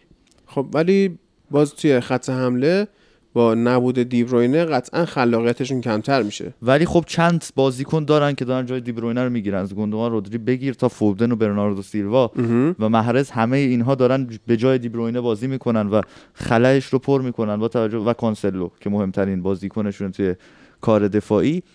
به نظرم این تیم سیتی الان اونجوری نیست که خیلی بخواد از نبود دیبروینه ضربه بخوره. حداقل توی این مقطع از فصل که تیم‌ها با یه افتی مواجه شدن سیتی داره خوشموقع امتیازا رو جمع می‌کنه. حالا از نظر دفاعی هم فعلا که خب توی ژانویه اتفاق خاصی واسهشون نیفتاد ولی واسه آخر فصل گواردیولا باز مثل اینکه می‌خواد مدافع بخره و یه بازیکنی هست که یونایتد تارگتش کرده واسه خط دفاعی کونده که اینو نخند دیگه. که اینو خب. سیتی هم گفته که منتظر خبرهای هیجان انگیز باشید. ما می‌خوایم بازیکن تارگت یونایتد رو بخریم که شاید حتی کونده رو آخر فصل توی نه چرا منو میخندونی توی من نمیخندم خودت میخندی. من می... من قیافه تو رو می‌بینم خندم می‌گیره. باش. حالا مثلا فصل دیگه فکر کن کونده بیاد منچستر. می‌خوای بخندی هر بازی؟ نمیاد منچستر که میره بارسا یا منچستر سیتی. آره. خب بخوای بازی سیتی رو تحلیل کنی می‌خوای بخندی. نه به خاطر اینکه الان این بازی کنه به نظرم جواب نمیده. توی همین دیاز و استونز کنار هم دیگه بازی آره. بعد در مورد کاباک هم که گفتی بذاره کنار فابینیو مثلا من بعید می‌دونم این کارو بکنه چون واقعا بازی سنگینیه برای شروعش. یعنی حتی اگه نگهش داره روی نیمکت و حتی شما بازی رو ببازید گل رخ خیلی بهتره. چون یهو تو اولین بازی کاباک بیاد اینجوری مورد عنایت قرار بگیره و روحیش رو دست بده این بقیه بازی ها رو هم نمی‌تونه اونقدری که می‌خواد خوب بازی کنه. یارو تو ساوثهمپتون که اولین بازی عمرش رو انجام داد. آره اونطوری. ببین نه چیز ولی چیزی که منطقی یعنی رو منطق و حساب کتاب بخوای در نظر بگیری ترکیبی که میاد بیرون باید اینجوری باشه که الیسون دروازه باشه آرنولد ناتان فیلیپس فابینیو و رابرتسون باشه. حالا جز این که دیگه واقعا بخواد قید همه چی رو کلوپ بزنه و هندرسون و فابینیو رو بذاره. که به نظر من این کار اشتباهه. باید حداقل هندرسون رو ببری بذاری سر جاش. بله. هندرسون رو بذاری کنار تییاگو تا بتونی نتیجه درست رو. بگیری. از خریدی که کردی حداقل از زحمت. ولی من احساس می‌کنم که بازی قشنگی خواهد بود. بله. ناتان فیلیپس به درد بازی وست هم می‌خورد. خیلی خوب بازی کرد. اما این ناتان فیلیپس چون رو هوا خیلی خوبه نسبت به زمین بیشتر به درد تیم‌هایی می‌خوره که خیلی رو توپ‌های هوایی ارسال‌ها و بازی از کناره ها رو حساب باز کردن و سیتی همچین تیمه نیست. این تیم نیست. و نظرم هندرسون مثلا توی این بازی حتی دفاع وسط بازی کنه با توجه به چیزی که جلوی تاتنهام و یونایتد ازش دیدم کسی باشه که کلوب بهش بازی میده توی خط دفاع. حالا خب ببینیم باید چی اینم میشه در. نظر بگیری که هندرسون هم کنده دیگه. یعنی وقتی تو پست تخصصت نیست نباید انتظار داشته باشی که ندارید دیگه چیکار حالا یعنی دیگه نداریم چیکار کنیم؟ نداریم. دیگه برام باید چیکار کنیم؟ شاید میلنر رو گذاشتیم. ممکنه ممکنه. باز میلنر روی آره. زمین بهتره. بعد اینکه اون آره. بازی رو هم روز یک شنبه ساعت هشت شبه از ساعت هفت و نیم شب توی Castbox ما live داریم با حضور خود گلرخ که ترکیبا رو قبل بازی بررسی می‌کنیم و حین بازی هم که مثل همیشه گزارش داریم و حرف می‌زنیم و این کارا دیگه. منتظریم که اونجا هم ببینیمتون. درود بر تو گلرخ و اپیزود بعدی صحبت می‌کنیم با هم. قربونتون فعلا.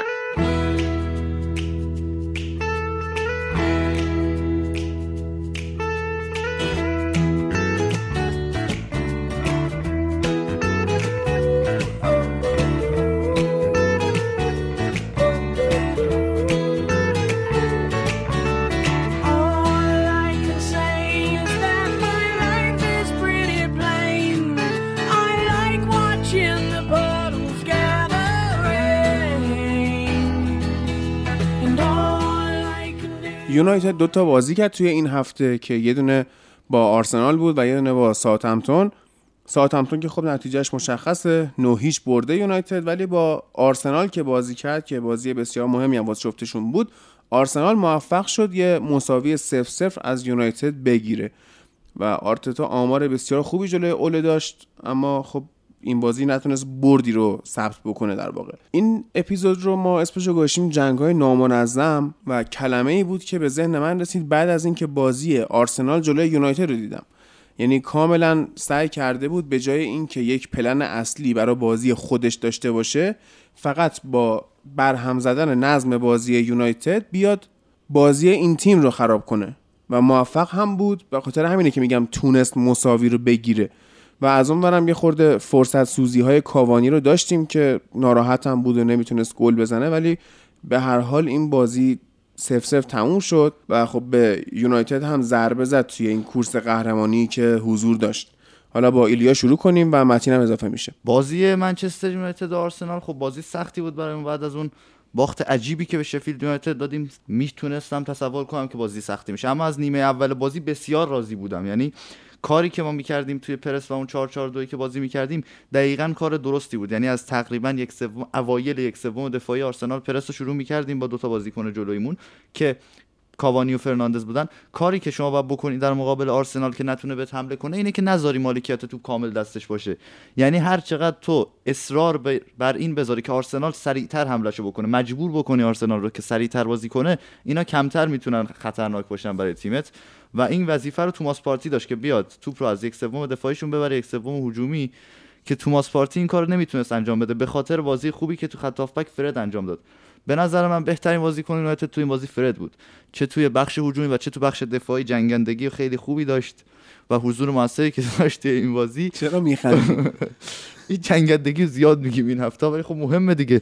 یعنی کلا فوتبال جنگندگیه و هافبک وسطی مثل فرد باید جنگندگی داشته باشه و بازی بسیار خوبی رو انجام داد. همونطور که تو سمت راست هم بیساکا خوب بود و مگوایر هم بازی تقریبا کم اشتباهی رو از خودش نشون داد. مشکلی که ما داشتیم این بود که اومدیم همون 4 2 3 1 که من اصرار دارم بهش بازی بدیم. یعنی که پوگبا بیاد چپ راشفورد سمت راست بازی کنه فرناندز ده باشه و کاوانی مهاجم باشه و مارسیال رو بندازیم بیرون رو بازی بدیم. که خب مکتامینه مشکل معده مثل این که واسش پیش اومد دقیقه 37 و اومد بیرون. اونجا من از تصمیم اوله ناراحت شدم که اومد مارسیا رو آورد و پوگبا رو برد دابل پیوت کرد با فرد خرابش کرد اونجا. آره. اونجا اون سبک بازی که ما ارائه می‌دادیم که نمیذاشتیم آرسنال حمله کنه و اتفاقا خیلی سریع می‌تونستیم بریم تو یک سوم دفاع آرسنال موقعیت ایجاد کنیم و از دست دادیم.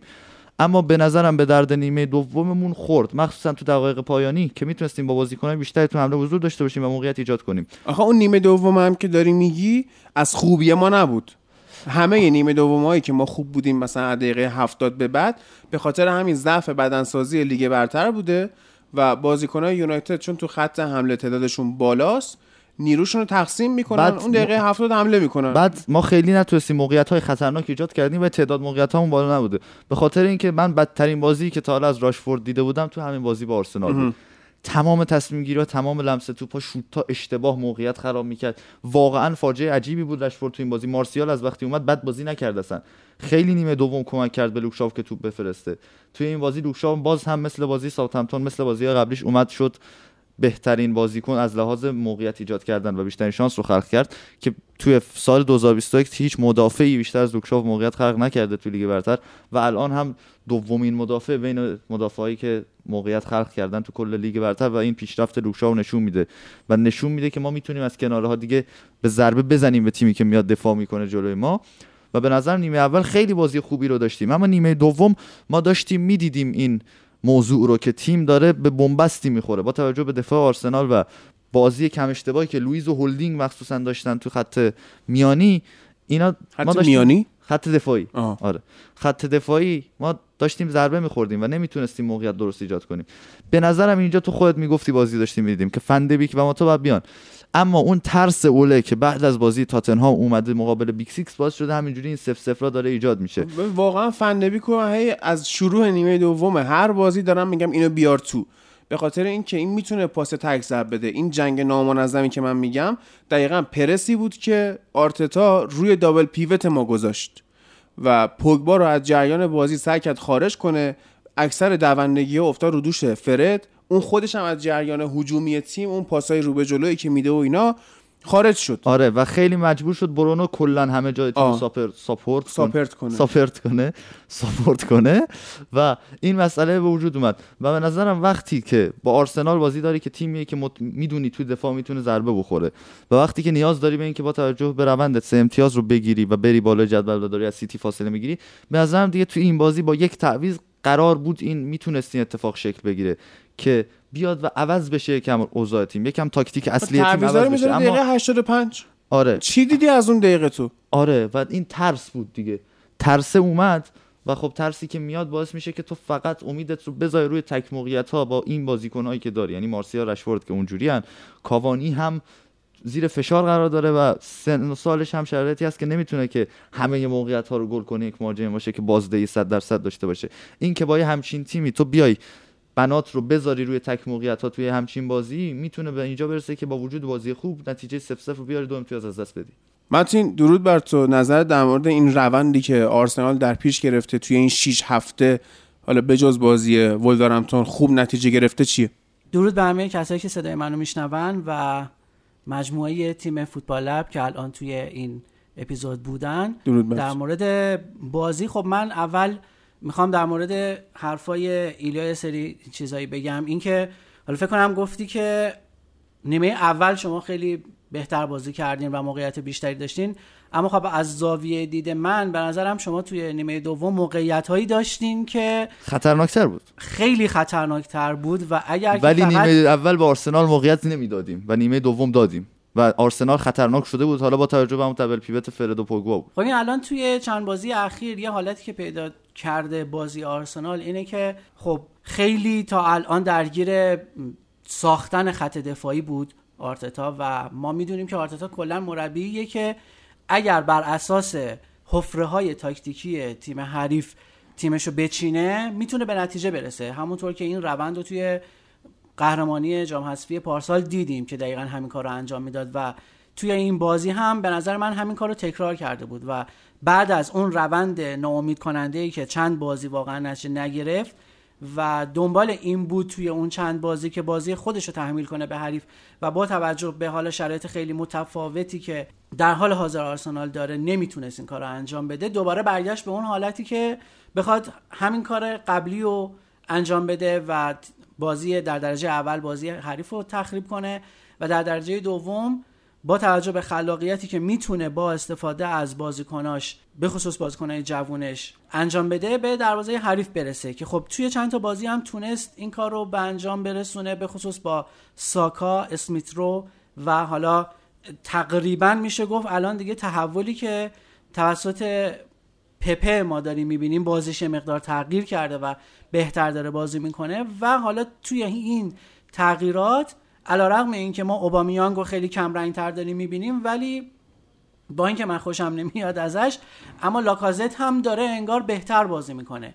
یعنی نقشش از اونجایی که خلاقیت و گلزنی داره متحول میشه و محول میشه به دو تا بال کناری و به خصوص بازی سازی های اسمیت رو که واقعا ما چند سال بود می‌گفتیم به جای بازی دادن به نلسون و ویلاک بیا به اسمیت رو بازی بده و نمی‌داد نمی‌دونم چرا. حال مربی های مختلفی که اومدن و بازی نمی‌دادن بهش. اما ما الان داریم می‌بینیم که این بازیکن چقدر فضا رو خوب می‌بینه چقدر جاشو عوض می‌کنه. یعنی اگر که مثلا ویلاک کاملا سنتر بازی می‌کنه و نمی‌تونه به سمت کناره ها بره و حالا مثلا اونجا موثر باشه اما اسمیت رو کاملا این کار رو انجام میده. توی دفاع خیلی موثرتره.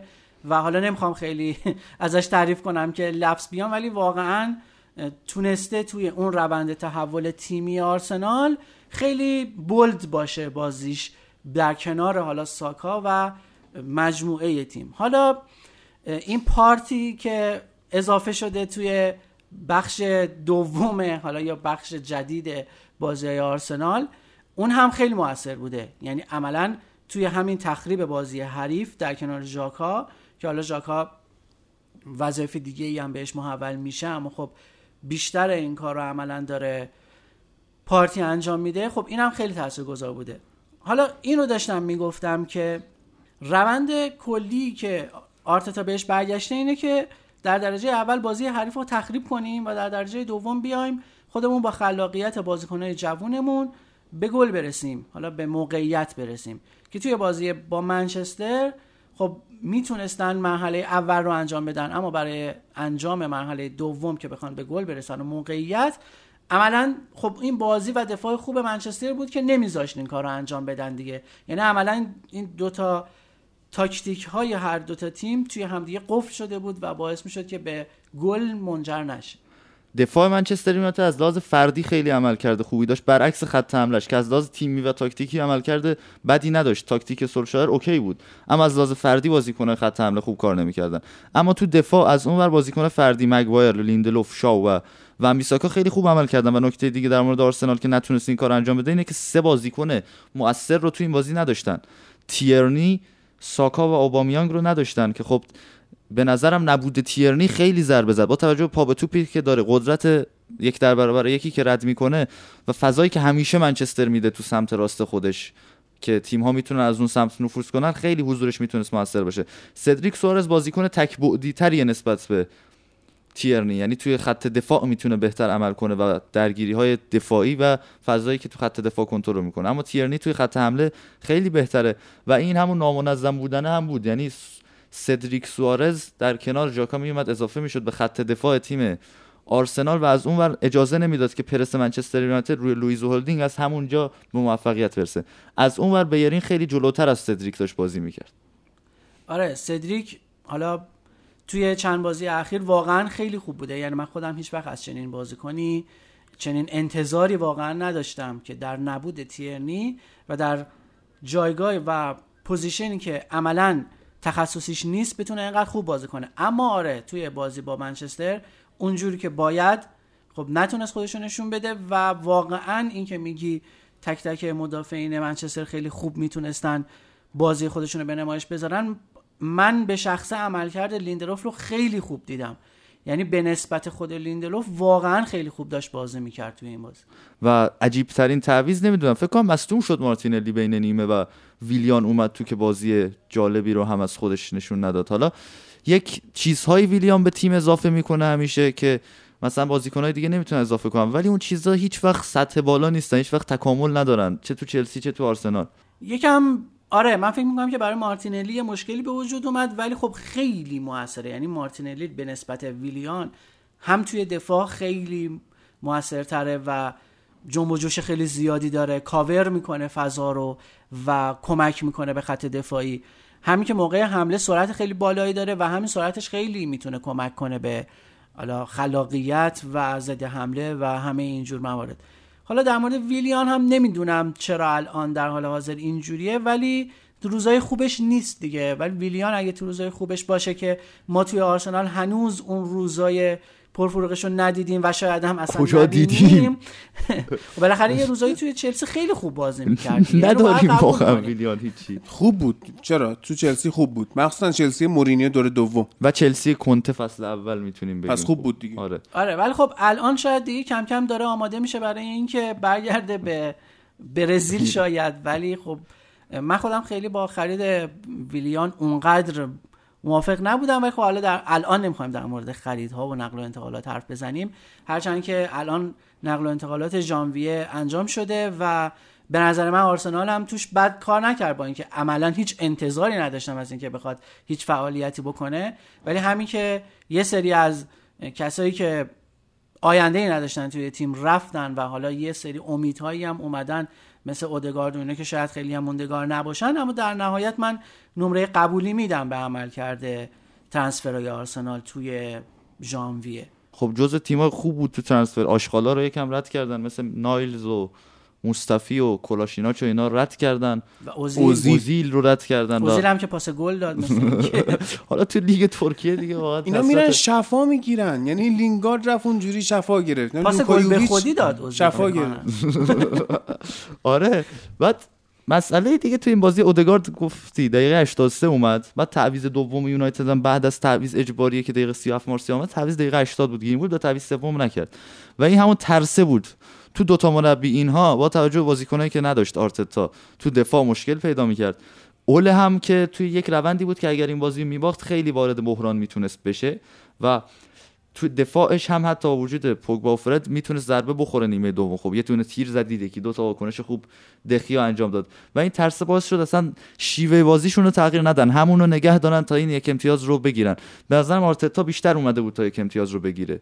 یعنی هدفش از این بازی یک امتیاز بود چون از لحاظ جدولی که فعلا آرسنال هیچ هدفی رو نمی‌تونه برای خودش متصور بشه که فصل آینده ازش به درآمد مالی برسه بتونه توش حضور داشته باشه. اما منچستر خب توی title race ه ولی خب همون رقابتی که منچستر هم داره انجام میده باعث به نظر من باعث شده که انگار روی یه لبه تیزی داره حرکت می‌کنه که با کوچکترین نتیجه بد ممکنه وارد بحران بشه یا مثلا دو تا باخت پشت سر هم. این, دو این تیم ببره توی بحرانی که اصلا نتونه جمعش کنه. ولی خب از اون طرف هم بردهای حالا پیاپی یا بردها در مقابل تیم های خیلی خوب می‌تونه اونقدر روحیه بهشون بده که دیگه از سواری که دارن می‌کنن روی تیم های دیگه پایین نیان. و هیچ وقت ما تا امسال بازی نبردیم از مقابل Big Six و این اوضاع خوبی نیست. مقابل Big Six و ترسی که اوله داره نشون میده. از لحاظ تاکتیکی من باز بازی لیورپول رو گفتم این بازی هم نیمه اولش رو گفتم. بازی سیتی رو گفتیم. درسته. اما اون انتظاری که ازش داریم و اون شجاعتی که باید از خودش نشون بده توی نیمه دوم بازی و توی تعویض ها رو ازش نمی‌بینیم و یک تغییر تاکتیکی می‌تونست با اومدن فندبیک با اومدن حتی ماتا شکل بگیره توی این بازی. بیشتر بخوایم که بازی رو ببریم به کناره ها. چون کم میبردیم به کناره. دقایق آخر بردیم و چندین موقعیت ایجاد شد. یعنی می‌تونست لوکشا موقعیت ایجاد کنه. بشه تک ضرب توپ رو برد به کناره ها. تیم آرسنال از این لحاظ ضعیفه. می‌تونه پشت بیرین خیلی فضا بگیره. یعنی بیرین بازیکنه که راحت یک دو می‌خوره. یعنی پشت سرش فضا میده و یک دو می‌خوره. و این بازی سف سف کردیم و یک اتفاق مش... کاملا متفاوتی افتاد برای تیم ها در وسط هفته و توی یک شبی که شب عجیبی بود توی فوتبال انگلیس. چهار تا اخراجی دادیم تو دوتا بازی. در مورد بازی بعدی هم که خیلی دیگه نمیشه حرف زد. بازیکن ساوثهمپتون توی اولین بازیش اومد اخراج شد همون دقیقه یک اینطورا. و حالا با خطایی که روی مکتامینه کرده بود این تیم رو ده نفره می‌کنه و خب هازن هوتل هم که بالاخره با یه پلنی اومده بود توی بازی وقتی همون اول بازی قبل از اینکه خیلی اتفاقی بیفته رنگ لباس دروازه‌بانا رو بخوایم ببینیم تیمش ده نفره میشه انتظاری ازش نمیره ولی خب این چهار تا گلی که نیمه اول زد باعث شد که نیمه دوم رو یه مقدار هم بخواد استراحت بده به یه سری بازیکنها. همین که سعی کنه تفاضل ببره بالا چون ما واقعا نیاز داریم.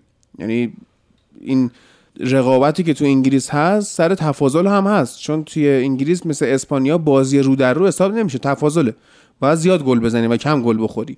ساعت هم هم که می‌خواد سالی یه بار یه نه تا بخوره. الان این برد نوهیش در, مقاب... در کنار برد نوهیچ لستر جلوی ساوثهمپتون فصل پیش و برد نوهیچ ایپسویچ تاون توسط خود یونایتد شد پرگلترین برده تاریخ لیگ برتر که جالبه پارسال هم که اینا 9 تا از لستر خوردن همون اوایل بازی رایان برتران اخراج شد ده نفره شدن بعد لاکار رفتن قشنگ. و عملکرد خارق العاده بدنارک ما داشتیم که اصلا خیلی آدم تعطیله. اصلا رکورده تو تاریخ جهان به نظر من این رکورده که مدافع اخراج بشه پنالتی بده گل به خودی بزنه و بعدم بازی کنه دیگه. از این بهتر شما چی می‌خواید توی زندگیت؟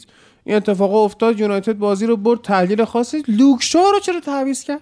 اصلا نمی‌دونیم اون اتفاق چی بود. یعنی اومد فرد گذاشت دفاع چپ و گلی هم که خوردیم و با دستش آدم زد کرد. اصلا آخ آخ این دستش فکر کن اصلا نمی‌دونم این قانون آفساید چیه؟ جدیدن چیه؟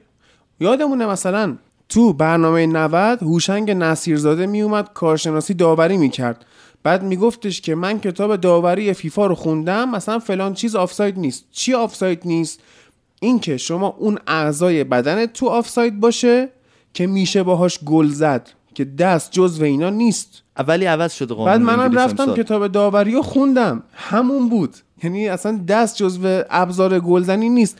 ولی الان این گل ساوثهمپتون که فرد سوتی داده بود و آفساید گرفتن بازیکن ساوثهمپتون مثلا دو تا بند انگشت دستش از دست هری مگوایر جلوتر بود بعد اینو آفساید گرفتن. این واقعا مسخره است و بیخود بود این صحنه. یونایتد باید گل می‌خورد.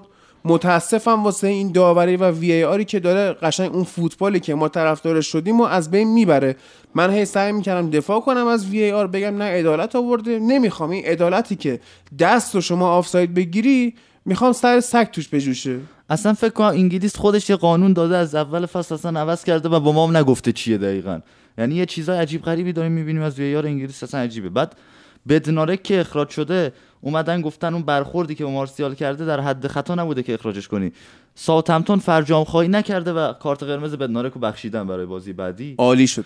بعد از اونور آرسنال فرجام خواهی کرده و کارت قرمز داوید لوئیز رو نبخشیدن. این این قشنگتر بود. بازی آرسنال و ولورهمپتون بازی بسیار جذابتری بود که چه وضعشه چرا اینجوریه؟ اصلا چی شد؟ من واقعا عذر می‌خوام از تمام یعنی خودم آخرین باری که یک بازی دیدم که یه تیم دوتا اخراج بده واقعا یادم نمیاد حالا من بعدش آخرین بازی که دیدم یه تیم دوتا اخراج بده یک ساعت قبلش بود. یعنی بعد از اینکه بعدش آره. آره بعدش بود. نه بعد از بازی ساوثهمپتون یونایتد می‌خواستم این جمله رو بگم. مثلا می‌گفتم یک ساعت قبلش من یه بازی دیده بودم که دوتا اخراجی داده بود و بازی آرسنال ولورهمپتون خیلی جذاب بود. مخصوصا عملکرد لنو. آره ببین حالا بازی آر- آرسنال ولورهمپتون واقعا معلوم بود که بازی خیلی قشنگی میشه من خودم انتظار بازی زیبا داشتم اما نه به مفهوم اون مجری شبکه ورزش که. شما خیلی بهش علاقه آره. دارین اما خب بازی هم واقعا خیلی قشنگ شروع شد و موقعیت های خیلی خوبی داشت آرسنال تا جایی که به گلم رسید ولی خب متاسفانه آفساید بود و همونجا که دیگه گل آفساید شد من گفتم که ممکنه واقعا این بازی برامون دردسرساز بشه. اما فکر نمی کردم اینجوری بخوایم بازی رو وابدیم در صورتی که واقعا خیلی خوب داشتیم بازی می‌کردیم. یعنی اگر که اون اخراجی انجام نمی‌شد اون داوید لوئیس اگر که خطا رو نکرده بود ما گلم خورده بودیم قطعا آرسنال می‌برد. واقعا تعطیل مغزش. یعنی همون قدری که ممکنه توی فصل 5 تا بازی به کمکت بیاد 15 تا بازی رو خراب می‌کنه. من حالا نمی‌دونم چی بگم. لوئیس بعضی بازی انقدر خوبه که آدم عملا شاخ در میاره. ولی بعضی بازی یه موقع هایی خون نمی‌رسه به مغزش شاید هم خون زیادی می‌رسه زیادی به مغزش. یه کارایی می‌کنه که تیم عملا دیگه لاکار میره. یعنی هیچ جوره دیگه نمیشه جمعش کرد. و ما می‌دونیم که با توجه به تجربه همین فصل و اواخر فصل پیش می‌دونیم که آرسنال اگه یه دونه اخراج داد دیگه عملا پلنی برای اینکه بخواد به بازی برگرده نداره و اون هارمونی هماهنگی بازیکنهای تیم عملا حالا ده نفره به علاوه دروازه‌بان چیده شده و حتی اگر که ما حالا قبلا هم دیده بودیم توی بازی با لستر که انکتیا اخراج شد دیگه تیم تموم شد. با اینکه نوک تیم بود نوک حمله تیم بود اما دیگه ما نتونستیم توی دفاع جمعش کنیم. و توی این بازی هم حالا نمی‌دونم دوتا گل که خب حالا یکیش پنالتی بود اون یکی هم هیچ کاریش نمی‌شد کرد. اما در آره آره، عملا شاید یکی از قشنگترین گل های فصل رو دیدیم که واقعا هم هیچ کارش نمی‌شد بکنی ولی من ولی آره. چون خواستم بگم و... آره.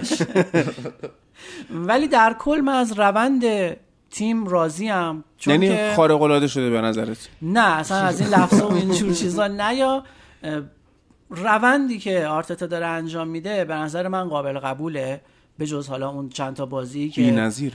داشت خودش رو به مرحله میرسون که بخواد پروژهش رو اجرا کنه و بازی خودش رو انجام بده و به نتیجه نرسید حالا داره یه پلن دیگه ای رو اجرا می‌کنه و به نظر من پلن خوبیه خب در درجه اول روی دفاع تیم خیلی کار کرده با اینکه همین الانش هم خیلی سوتی داره. ولی شما ببین از اون دفاع ما رسیدیم به این دفاع و همون بازیکن ها هستن. و ما داریم تیمی رو می‌بینیم که الان النی مثلا یکی از بازیکنهای خوبشه. خب؟ یعنی از اون النی که یه دونه پاس خوب نمی‌داد الان ما رسیدیم به جایی که واقعا میگیم آقا از تعویضای خوبمون می‌تونه باشه که بازی رو برامون نگه داره.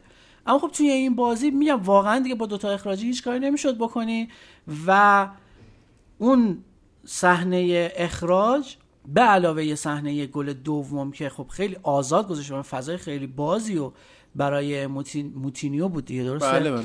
گذاشته بودن اون فضا رو براش مهیا کرده بودن. واقعا دیگه موقعیت یعنی اشتباه دفاعی خیلی زیادی نداشت. ولی خب همونا کافی بود برای اینکه دیگه شما تو لیگ برتر عملا از دست بدی.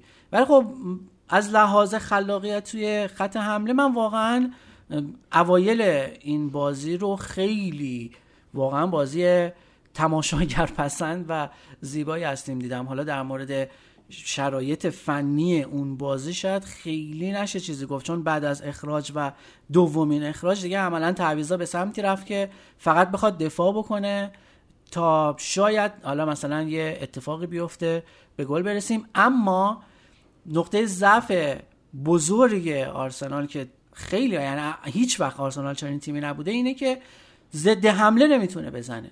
یعنی تیمی نیست بخوابه عقب و بعدا مثلا یه موقعیت اگه به وجود اومد دفاع حریف اگر که مثلا یکم فاصله افتاد بینشون یه موقعیتی می‌تونست به وجود بیاد یه زده حمله بزنه و به گل برسه. اگر چنین تیمی بود شاید می‌تونست توی این بازی هم مثلا قبل از اخراج دوم به گل دوم هم برسه. ابزارشو داره آخه. نیکولاس پپه سرعت داره. درسته؟ احمقه. یا اسمیت رو ابزار خوبیه ساکا ابزار خوبیه. اودگارد هست اودگارد هست الان. اوبامیان اگه به روز خوبش برگرده ابزار ولی خود ابزار ضد حمله است. به مرور میشه ضد حمله رو کار کرد و به نتیجه رسید.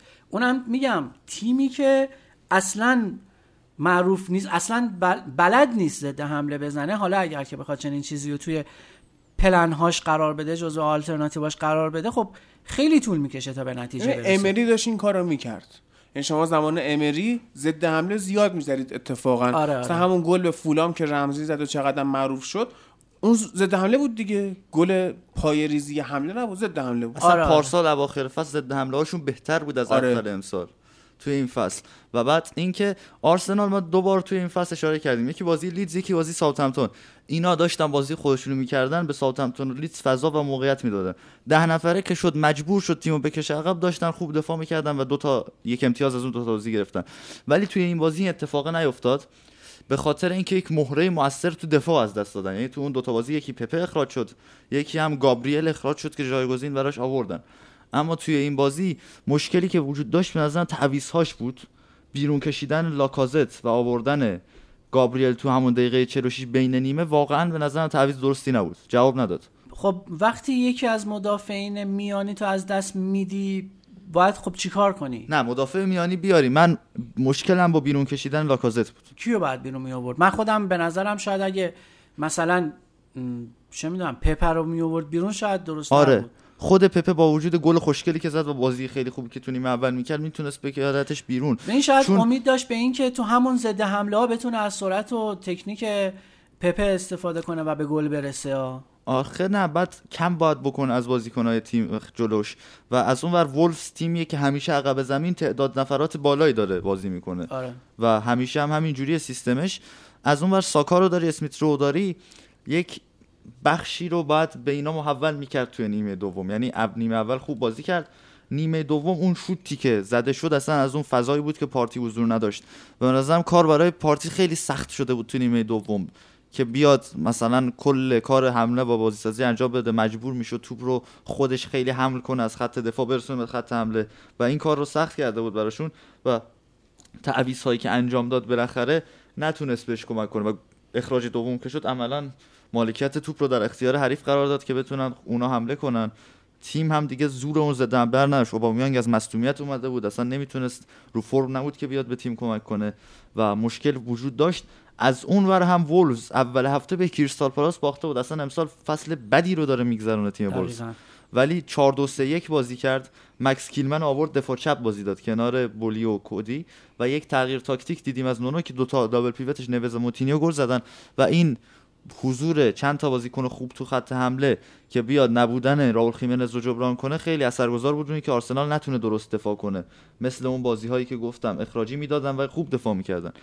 اما توی این بازی اشتباهات فردی عجیب و صحنه اخراجی که به نظر من کارت زرد برای داوید لوئیس کافی بود. خب به نظر منم حالا بعد از بازی آرتتا اعتراض کرد به داوری اما من هم خودم با این که تصمیمات مثلا اخراج دوم که خب کاملا مشخص بود پنالتی هم اوکی بود ولی آره منم با همون اخراج مشکل دارم و اینکه حالا می‌خواستم در مورد تعویض لاکازت بگم که منم کاملا موافقم که با توجه به تجربه ای که بالاخره لاکازت خیلی بیشتر داره تموم کننده داری خب از لحاظ حالا سنی میگم دیگه آره. سنش بالاتره نسبت به اسمیترو و ساکا شاید خیلی بهتر می‌تونست از لحاظ روانی و ذهنی خودش رو آماده نگه داره برای اینکه بتونه توی بازی موثرتر باشه و دقیقا همین کشیدن بیرون لاکازت باعث شد که وظایف پارتی بیشتر بشه جای فضای خالی جلوش بیشتر بشه مجبور باشه فضای بیشتری رو کاور کنه و برای همین شد که دیگه حالا بعدا موتینیو اون موقعیت براش به وجود من فضا براش خالی شد. موتینیو سال 18 19 هم یه گل همینجوری به یونایتد زده بود تو اولترافورد که بازی یک یک شد هم بازی که اولین گلش رو فرد زد با ولز یک یک کردیم تو اولترافورد و از اون بازیایی هم بود که مورینیو آروم آروم داشت. استارت سقوطش رو شروع می‌کرد توی اون فصل یونایتد و این یه گلی بود که موتینیو زد. کلا موتینیو یک بازیکن استانداردیه. هیچ وقت ستاره نشد هیچ وقت هم پایین نیومد. یعنی کلا بازیکن با سابقه یه تو تیم ملی پرتغال خیلی سال بازیاشو می‌بینیم. اما هیچ وقت از اون استاندارد پایین نیومد و بالاخره ولز بازی خوب کرد و تونست بیاد به رتبه 14 جدول یعنی اونجا بمونه. چون خیلی اوضاعش داشت خراب می‌شد. یعنی به کریستال پالاس شما میبازی چند تا بازی بد رو انجام داده بود مقابل تیم های بالای جدولی و فقط از چلسی و تاتنهام امتیاز گرفته بود. چلسی و یه امتیاز یه بازی برد یه بازی مساوی کرد. تاتنهام مساوی کرد و از آرسنال هم برد و به بقیه تیم پایین جدولی داره میبازه. حالا امسال که کلا فصل عجیبیه. امتیازا هم فکر می‌کنم نسبت به پارسال خیلی نزدیکتره. یعنی الان من داشتم جدول رو می‌دیدم آرسنال با اینکه نمی‌دونم نهم دهم یازدهم. چندمه ولی با لیورپول که شانس اول سهمیه حداقل هست. ما نه امتیاز فاصله داریم. یا مثلا حالا چلسی که ضعیف تر کار کرده اما خب یعنی می‌خوام بگم که با سهمیه ما الان نه امتیاز فاصله داریم و تیم یازدهمیم. و پنج امتیاز فاصله داریم با سهمیه لیگ اروپا. یعنی این روندی که تو میگی رو حفظ کنن می‌تونه حداقل برای لیگ اروپا تارگتی بذارن.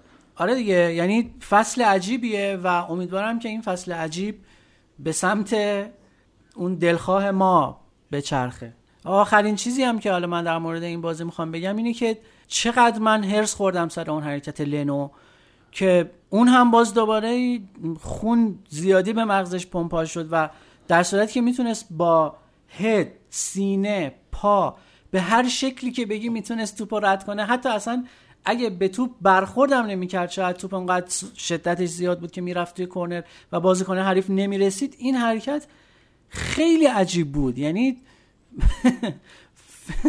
عملا تمسخرآمیز بود و واقعا حالا امیدوارم که با توجه به دو تا دروازه‌بان دیگه ای که داریم احتمالا همون اه، رونالدسون که نباشه یعنی جایگزین لنو مت اما- رایان آره. برایتون. آره فکر می‌کنم که حالا شانس داشته باشیم برای اینکه توی دروازه خیلی به مشکل بر نخوریم با وجود این دو نفر.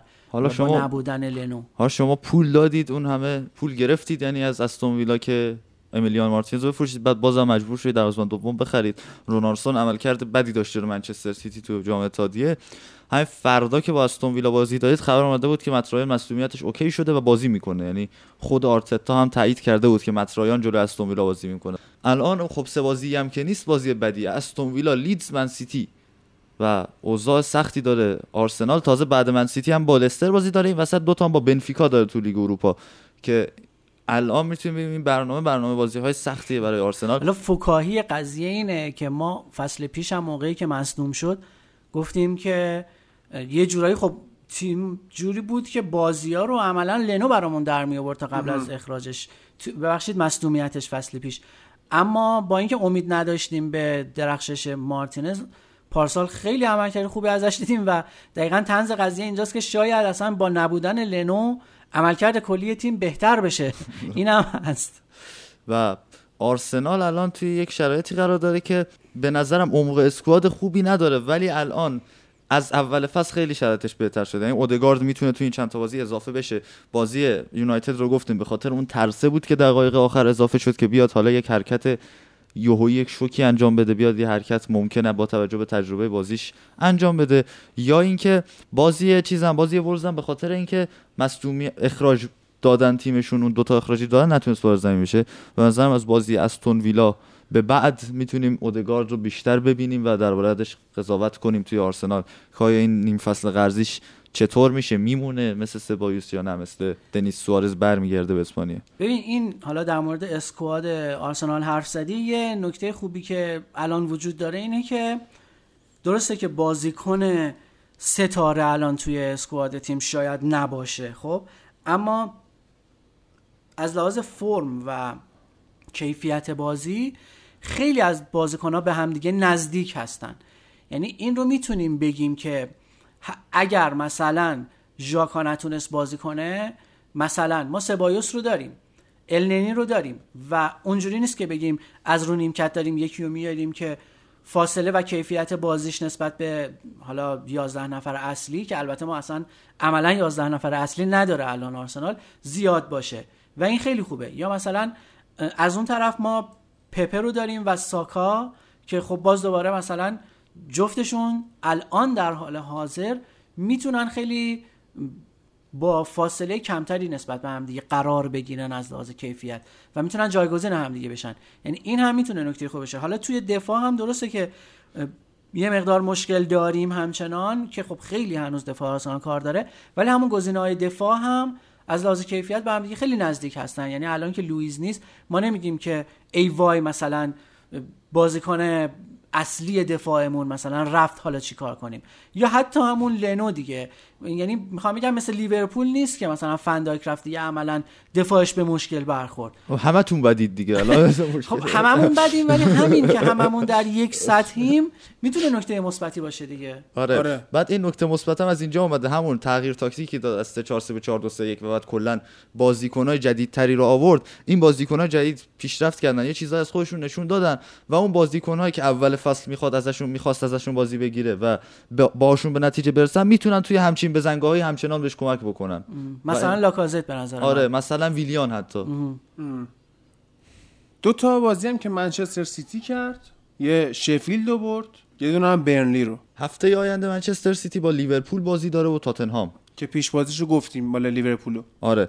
و سوانسی هم البته هفته های آینده دیگه. یعنی هفته آینده با سوانسی بازی دارن وسط هفته که جام حذفی سر extra صحبتش رو می‌کنیم درباره سوانسی کلا. اما توی بازی های این هفتهشون باز گل نخوردن و بردن. یعنی بعد از آرسنال سال 2002 اولین تیم لیگ برتر شدن که تونستن 13 بازی متوالی رو ببرن.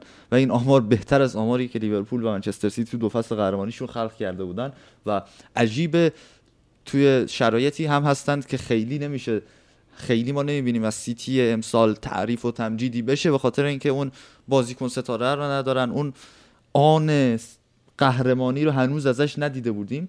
اما به هر حال داره از این فرصت استفاده می‌کنه. از این برنامه بازی های خوبی که نصیبش شده چندین بازی با تیم های پایین جدولی داشت استفاده کرد. همه رو برد گلی نخورد و اینکه از بدون تماشاگر بودن بازی ها نهایت استفاده رو برد که می‌تونه هر بازی با همون سیستم خودش بتونه به تیم‌های مختلف ضربه بزنه.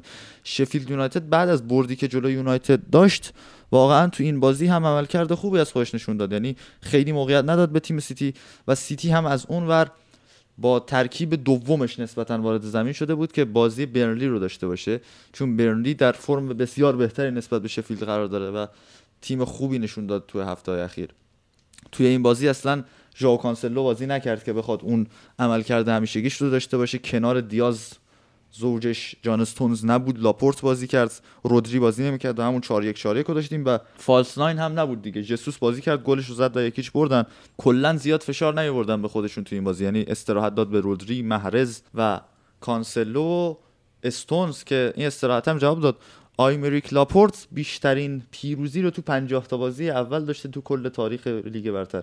از 50 بازی اولی که کرده 43 تا برد داشته که هیچ بازیکنی تو تاریخ لیگ برتر این مسئله رو تجربه نکرده که خب این بیشتر برمیگرده به اینکه مسئولیت های زیادی داشت و هر وقت که بازی کرد تیم سیتی تو فرم خوبی بود. از فصل 18 19 بگیر تا الان لاپورت تو فرم خوبی قرار داشت و گوندوغان هم خیلی داره خوب کار می‌کنه. اما بازی سخت ترشون به نظر من همون بازی با برنلی بود توی ترف مور که باز هم تونستند از پس بگذرونن با گل‌های جسوس و استرلینگ دو هیچ بردن و گندوغان باز پاس گل داد و تو این بازی هم ما همون سیستم 4 3 شون دیدیم ترکیب اصلی اضافه شد. کانسلو استونز اومدن به ترکیب اضافه شدن و نکته جالبی که این ترکیب داشت حضور لاپورت به عنوان دفاع چپ بود که دفاع چپ تیمشون رو نگه داشت زینچنکو برای بازی های بعدی و بعد تا دید که دوتا گل زده زینچنکو رو دقیقه 64 آورد به جای کانسلو که کانسلو استراحت کنه برای بازی لیورپول و زینچنکو رفت تو سمت راست بازی کرد. و بازی خیلی خوبی رو از تیم سیتی توی این بازی دیدیم و اون مشکل نبودن اشلی بارنز که توی بازی چلسی بهش اشاره کردیم توی این بازی هم بود. اتفاقا توی این بازی دیگه کریس وود هم بازی نتونست بکنه.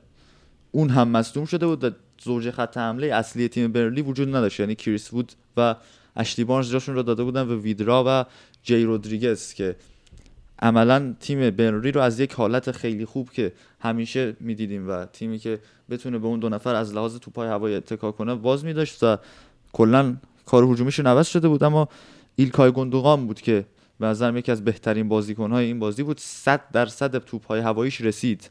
94 درصد پاساش رسید و 5 موقعیت خلق کرد که این یک آمار خیلی خوبیه برای ایلکای گندوقان که میگم با ایلکای گوندوان و رودریو برناردو سیلوا داره همشون یک جوری ازشون بازی می‌گیره که نبود دیبروینه خیلی حس نشه. کلا قناعت داره می‌کنه پپ گاردیولا به این بردای ناپل اونی و به اینکه بازی زیباتری رو نسبت به فصول گذشته انجام نده.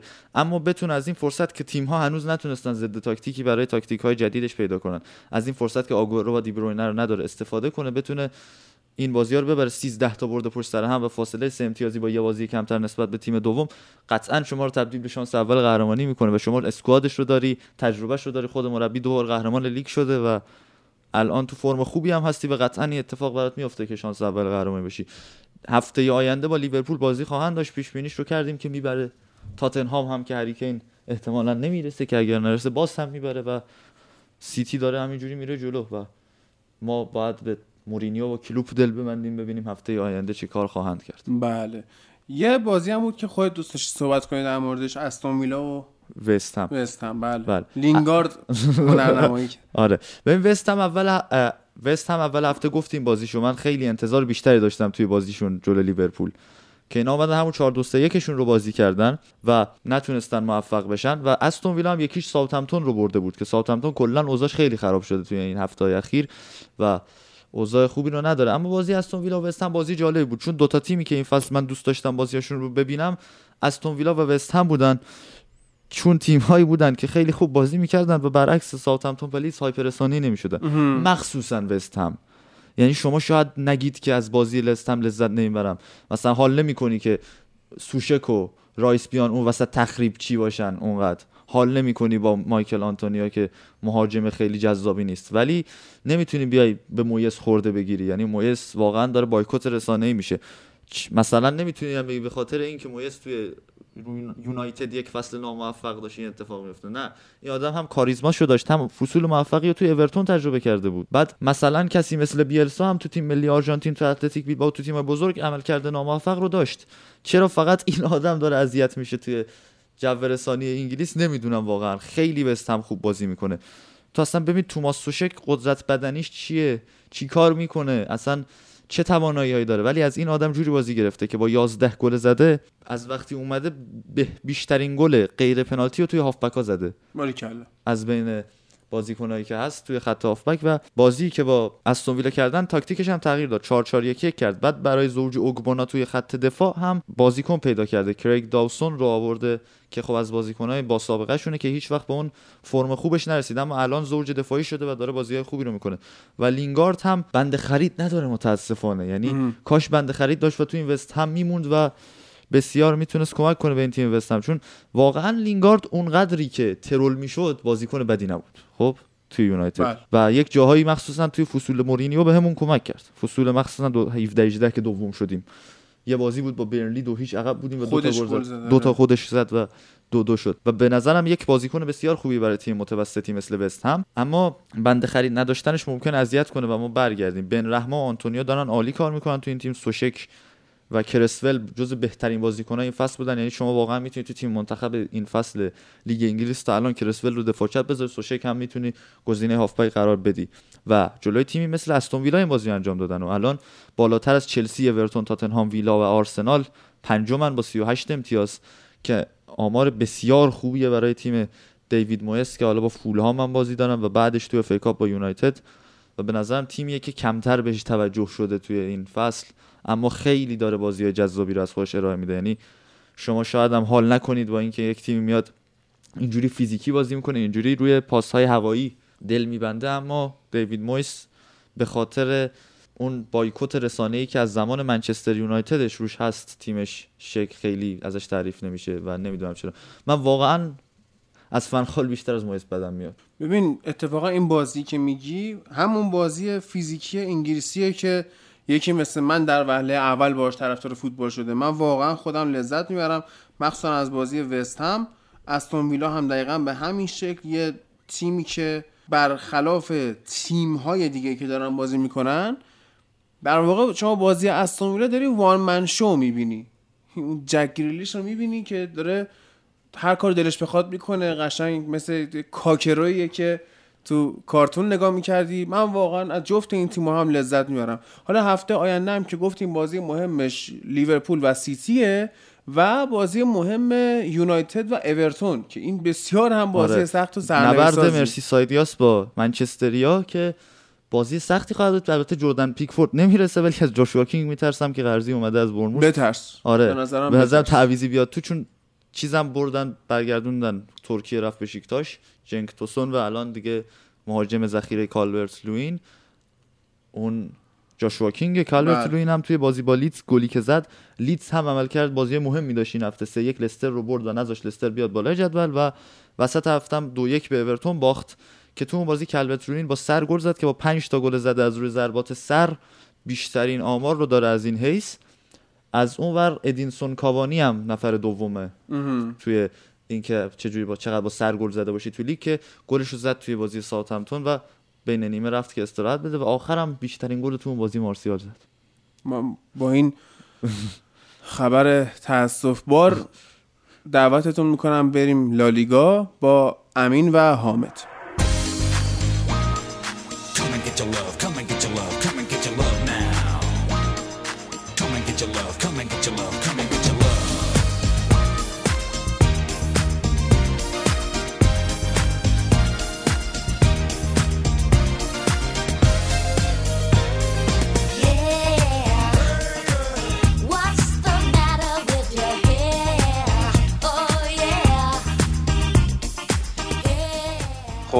سلام عرض می‌کنم خدمت شنونده هامون.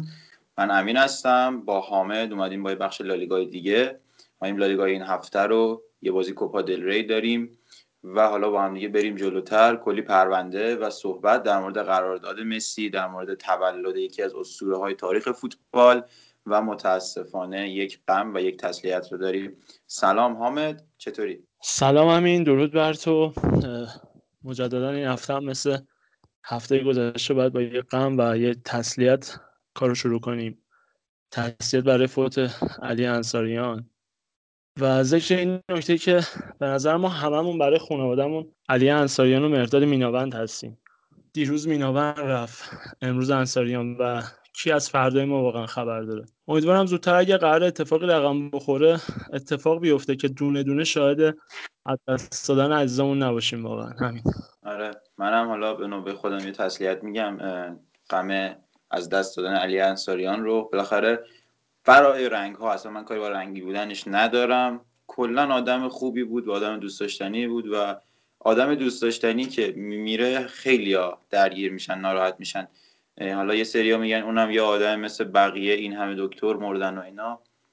ولی خب نه یه آدمی نیست مثل بقیه. حداقل برای من نبود. چون که مثلا یکی مثل بقیه بود من بالاخره این همه آدم واسه کرونا هر روز میمیرن. من نمیگم من خوشحال میشم ولی انقدر متاثر و ناراحت نمیشم هیچ وقت. مثل قضیه حالا علی انصاریان که خودم من اشک بریزم بابتش. ولی خب همه اینها برمیگرده به اینکه ملت به جای اینکه خب واکسن بخرن و بزنن دعا می‌کنن و هنوز هم فکر می‌کنن که دعا کردن جواب میده. امیدوارم یه روز درست شه. خیلی خب بریم دیگه از این فضا بیایم بیرون.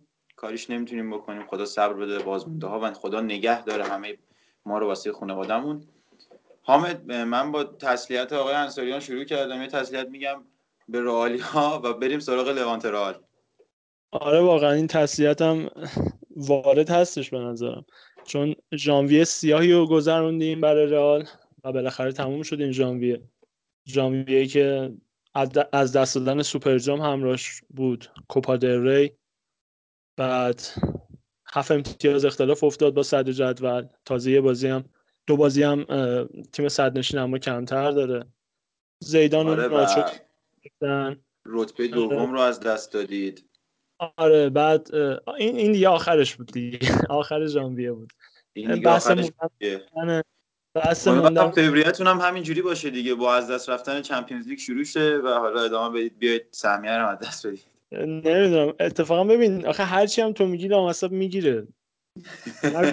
آره متاسفانه. من کم هوادار رئال رو اذیت کردم این مدت و هرچی گفتم اون شبش شده اتفاقش افتاده. فقط حالا این قضیه چیزه من فکر می‌کنم واسه آتالانتا اتفاقی که بیفته دوباره تو التیماتومی که به زیدان میدن برمیگرده و خودش رو میکشونه بالاتر و مرحله بالاتر. اتفاقا خوبم می‌بره. حالا چیزی که من حس می‌کنم اتفاق میفته مثل قبل میشه دوباره. ما قبلا هم صحبت کردیم. اون اپیزود اول که من اومده بودم گفتم این این بردا موقتیه و مطمئن باش یه روزی دوباره تیم برمیگرده به اون روند سینوسیش و همینطور هم شده. شاید به قول تو آتالانتا رو ببریم ولی خب پایدار نیست این نتایج. نه دیگه مرحله بعدی نمی‌برید همین دیگه. خب اگه قراره حذف بشیم همینجا حذف بشیم. ولی چیزی که الان هست این هفته خیلی باخت بدی داشتیم. این سومین باختمون بود تو خونه تو لالیگا برای این فصل. و 19 همین باخت دان تو دوره دوم مربیگریش تو رئال بود. یه آمار فوق العاده ضعیف برای زیدان و تیمش. اگه موافق باشی بریم سراغ دیتیل بازی. بازی بررسی کنیم. با هم دیگه. و اینکه من اول سخنم یه چیزی بگم اینکه رئال این بازی رو دو یک به لوانته ای باخت. خب که بعد از این بازی خب تونسته خودش به رده نهم جدول برسونه. تیم دست و پابسته ای نبوده آنچنان. ولی خب رئال همیشه رئاله و نباید جلوی لوانته مثلا تو هم مالکیت رو از دست بدی هم شوت هم خلق موقعیت هم پاس و هم پاس صحیح. این دیگه واقعا آزاره به نظرم حامد. تو وقتی حریف لوانته باشه و از تو بیشتر به سمت دروازت حمله کرده باشه یکم آزاردهنده است. اونم تو خونه. حالا برنابئو نیست ولی خونه است. ببین همه این آمارایی که میگی مقصرش یه نفره و از دقیقه نه همه چیز شروع شد. اونجایی که داور کارت زرد خودش رو به قرمز برگردوند بعد از بررسی وی آر و استاد میلیتائو رو اخراج کرد. بعد از دقیقه نه تمام برنامه های زیدان یا داوید بتونی به هم ریخت و رئال تحت تاثیر اون ده نفره شدن قرار گرفت. قبل از اونم اگه بازی رو دیده باشی دقیقه دو روی ناه- ناهماهنگی اوجیوزولا و کورتوا نزدیک بود که یه گل بدی هم بخوریم اونجا. بله به خاطر آماده نبودن اودریوزولا در ترکیب این قضیه. چون زیدان بازی ازش من میگم اوجیوزولا اگه خوب بود بایر مونیخ سیوش می‌کرد. این نظر من راجع به این بازی نظر درسته ولی خب رئال می‌تونه حداقل به بازی کنی تبدیلش کنه که جلو لوانته بازی کنه دیگه. این دیگه خیلی سخت نیست. و اینکه ببین شما بعد اخراج میلیتائو انقدر دست زیدان که نیمکت نیست انقدر دست بتونی و همون زیدان خودمون که حالا از تو واتساپ داره کوچ می‌کنه بسته است که گزینه نداره برای اونجا. و اصلا یکم و تعویض نمی‌کنه. تو دفاع آخرت اخراج میشه و تعویضی نداری انجام بدی که یه وینگر یا یه مهاجم بیاری بیرون و دفاع آخر بیاری تو. حالا من می‌خوام راجع به اونم صحبت بکنم. ما یه مدافع رو نیمکت داشتیم چست که به نظرم زیدان ترسید بهش اعتماد بکنه. ترجیح داد کاسمیرو که ترجیح داد یه دفن... دفنسیو میدفیلدرش رو کم بکنه از ترکیب. اونو ببره خط دفاع و خط میانیش رو بسپاره به کروس و مودریچ. که به نظرم این کار العاده اشتباهی بود. ما عملا خط میانی از دست دادیم با این کار. اگه چست میومد تو زمین شاید این اتفاقا نمیافتاد. اگه ما یه مهاجم رو کم می‌کردیم از بالا و یه مدافع می آوردیم تو زمین شاید انقدر تحت فشار قرار نمی گرفتیم حالا برسیم به همون دقیقه هفت که اخراج انجام شد. دفاع ما کام- تیم ما تو حمله قرار داره. دفاع ما کاملا اومده بالا. رو نیم دایره نیم دایره وسط زمین تو زمین لوانته قرار داره دو, تا دفاع وسط ما. و توپ لو میره یه پاس میندازم پشت دفاع برای لئون شماره هفت لوانته و میلیتائو و واران که دنبال این مهاجم می‌دونن و هیچ وقت هم بهش نمی‌رسن و وقتی هم که ناامید میشن میلیتائو یه خطای ریزی انجام میده روش رو اخراج میکننش. که به نظرم اخراجم درست بود. حالا یه سری صحبت کردن گفتن چون دو نفر بودن و حرکتش مورب بوده به سمت دروازه می‌تونست زرد بده. ولی فکر کنم اخراج درستی بود تصمیم شجاعانه ای بود توسط داور. این حالا تصمیم رو من قبلا هم گفتم اینکه سلیقه‌ای یه جورایی یه جاهایی تصمیمات داوری و مثلا داور حالا یه جایی تشخیص میده که آقا این اتفاق افتاده به نظر من این شده. و تو هیچ وقت نمی‌تونی روی اون حرف داور چیزی بیاری. چون حرف داوره و چه درست چه غلط تو باید قبول بکنی تو زمین. و این قوانینش هست. مخصوصا از بعد وی آر که داور به راحتی می‌تونه حتی نظرش رو عوض بکنه و هر چیزی که می‌خواد رو تصمیم بگیره یه جورایی. اما ببین این قضیه که میگی دفاع رئال میاد بالا و از اونجا سعی می‌کنه مثلا بازی انجام بشه. این رئال یکم بالاتر بازی بکنه. این به نظر من به خاطر نبود راموس بود دقیقا. این نشون میده که وقتی راموس نیستش چقدر واران بلد نیست کوچ کنه اون خط دفاعی رو و به اشتباه با خودش میاره جلو میلیتائو رو و اصلا نمی‌تونه یه هماهنگی بین خودش و نفر کناریش ایجاد بکنه. دقیقا من می‌خواستم به همین برسم. اینکه زمانی که راموس هست و با واران میان بالا و تو اون نقطه قرار می‌گیرن به رهبری راموس می‌تونه حداقل دفاع خودش رو جمع بکنه. حالا دیدیم که وقتی راموس هم هست توپو پشت دفاع میندازن گاهی اوقات جا میمونن. ولی نه دیگه به این شدت که از دقیقه دو تا هفت دو بار این اتفاق بیفته برای تیم. به حال بعد از اخراج لوانته اصلا توقع نداشت اصلا پلنی به نظر من نداشت که بخواد کاملا رو دروازه رال خیمه بزنه و یه جوری غافلگیر شده بود دقیقه هفت وقتی این اتفاق افتاد. دقیقه دوازده رو همین اتفاق وقتی لوانته کاملا بالا بودن کروس توپو می‌گیره از بالا بودن دفاع لوانته و کند بودنشون استفاده می‌کنه خیلی خوب آسنسیو رو دید و صاحب توپ کرد. آسنسیو هم خیلی خوب تونست گل اول رو بزنه. نظری داری راجع به گل آسنسیو گل آسنسیو فقط روی اشتباه خط دفاعی لوانته بود دیگه. اینکه خیلی سریع و خیلی زود اومدن جلو و جلو کشیدن. اینکه خب یکم بی تجربگی کردن جلوی تیم بزرگی مثل رئال مادرید. تو نباید انقدر زود بتونی خالی بکنی و خط دفاعی رو.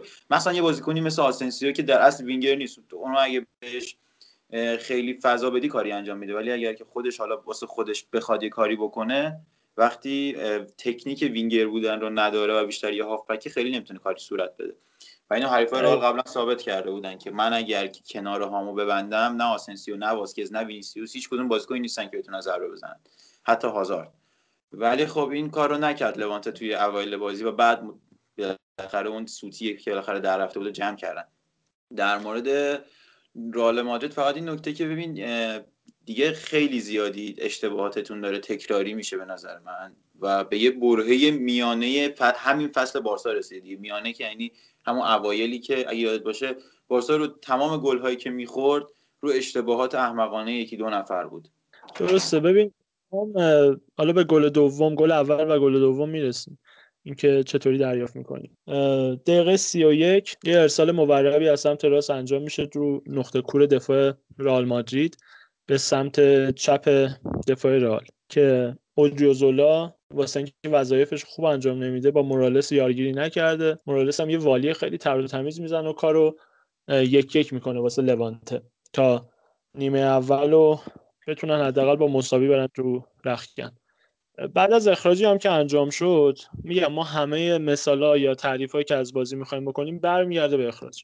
بعد از اون اخراجی که انجام شد خط حمله لوانته با مورالس شماره 11 روجر شماره 9 و لئون شماره 7 کاملا روی box رئال مادرید خیمه زده بودن. و با توجه به اینکه کاسمیرو هم رفته بود دفاع وسط عملا ما زون 14 رو تقدیم لوانته کرده بودیم. و خیلی راحت می‌تونستن این سه نفر رو تغذیه بکنن هافبک های لوانته. به همین دلیل در. مورد این قضیه که میگی این باگ رو رئال انقدر داشته این مدت و حالا دیگه سرسام آوره حتی واسه من و بارسایی که بازی رو نگاه می‌کنم دیگه فوتبالش یه جورایی قشنگ نیست. من فکر کنم چند روز پیش بود داشتم با محمد صحبت می‌کردم. حالا شنونده قدیم میشناسنش. محمد بیلباو فن بود و اینجا حالا با من بود صحبت می‌کرد. اصلا بازی های رئال دیدنش قشنگی نمیده بهت و حال فوتبال خوبی بهت نمیده. همش اشتباهات تعداد پاس ها بالا نمیره. خلاقیت خاصی ما نمی‌بینیم. و اون بازیکنهای خلاق فقط مگه اینکه مدریش و کروس یه کاری انجام بدن تو زمین. دقیقا. ببین همه هم از انقلاب و پوست اندازی صحبت می‌کنن ولی هیچ کس هیچ راهکاری جلوی پای تیم قرار نمیده. به نظر من همه این صحبت ها تا سال بعد هم قرار ادامه پیدا بکنه و تا زمانی که برنابئو اه، افتتاح نشه قرار نیست پرز دست جیبش بکنه و خرجای کلون انجام بده. حتی به نظرم قرارم نیست همین تابستون پیش رومون اتفاق خاصی بیفته و انقلابی تو رئال شاهد باشیم. نهایتا مربی جدید بیاد جای زیدان که خیلی من موافق تغییر مربی نیستم چون به نظرم اگر اتفاقی بخواد بیفته کاملا موقتیه. شاید ناگلزمن آلگری یا هر کس دیگه که بیاد شاید چند هفته خوب نتیجه بگیره ولی مطمئن باش با همین نفرات با این اسکواد آینده خوشی نخواهد داشت. مگر اینکه پرز بخواد دست به جیب بشه و اونم به نظرم میفته بعد 2022 تا زمانی که برنابو بخواد افتتاح بشه. برگردیم به بازی. برگردیم به بازی. و این نکته رو بگم که من فکر کنم می‌خواد درآمد باشگاه رو کلا از این بعد از برنابئو در بیاره دیگه. دقیقا دیگه چون حالا هنوز افتتاح نشده میگن که قراره هفته یک بار حداقل توش کنسرت انجام بشه. همون زمین متحرکی که داره. شاپینگ هایی که تو حامد یاد یه داستانی افتادم. ما یه قضیه داشتیم که یه بنده خدایی اومد توی استادیومی برداشت نشست برگزار کرد بعد وسط استادیوم اومد نورافکن گذاشت بعد چمن سوخت. اگه یادت باشه چمن سوخت بازی فوتبالش که فردا بود استادیوم آزادی چمن نداشت یه تیکش وسطش و نه که پیوندم نزده بودن حتی. گفتن حالا اونجا فوتبال بازی نکنید مثلا. توی. دایره وسط زمین هم بود تقریبا ولی اینم همونجوری میشه فکر کنم. نه دیگه اینا اونقدر جهان سومی نیستن به نظرم.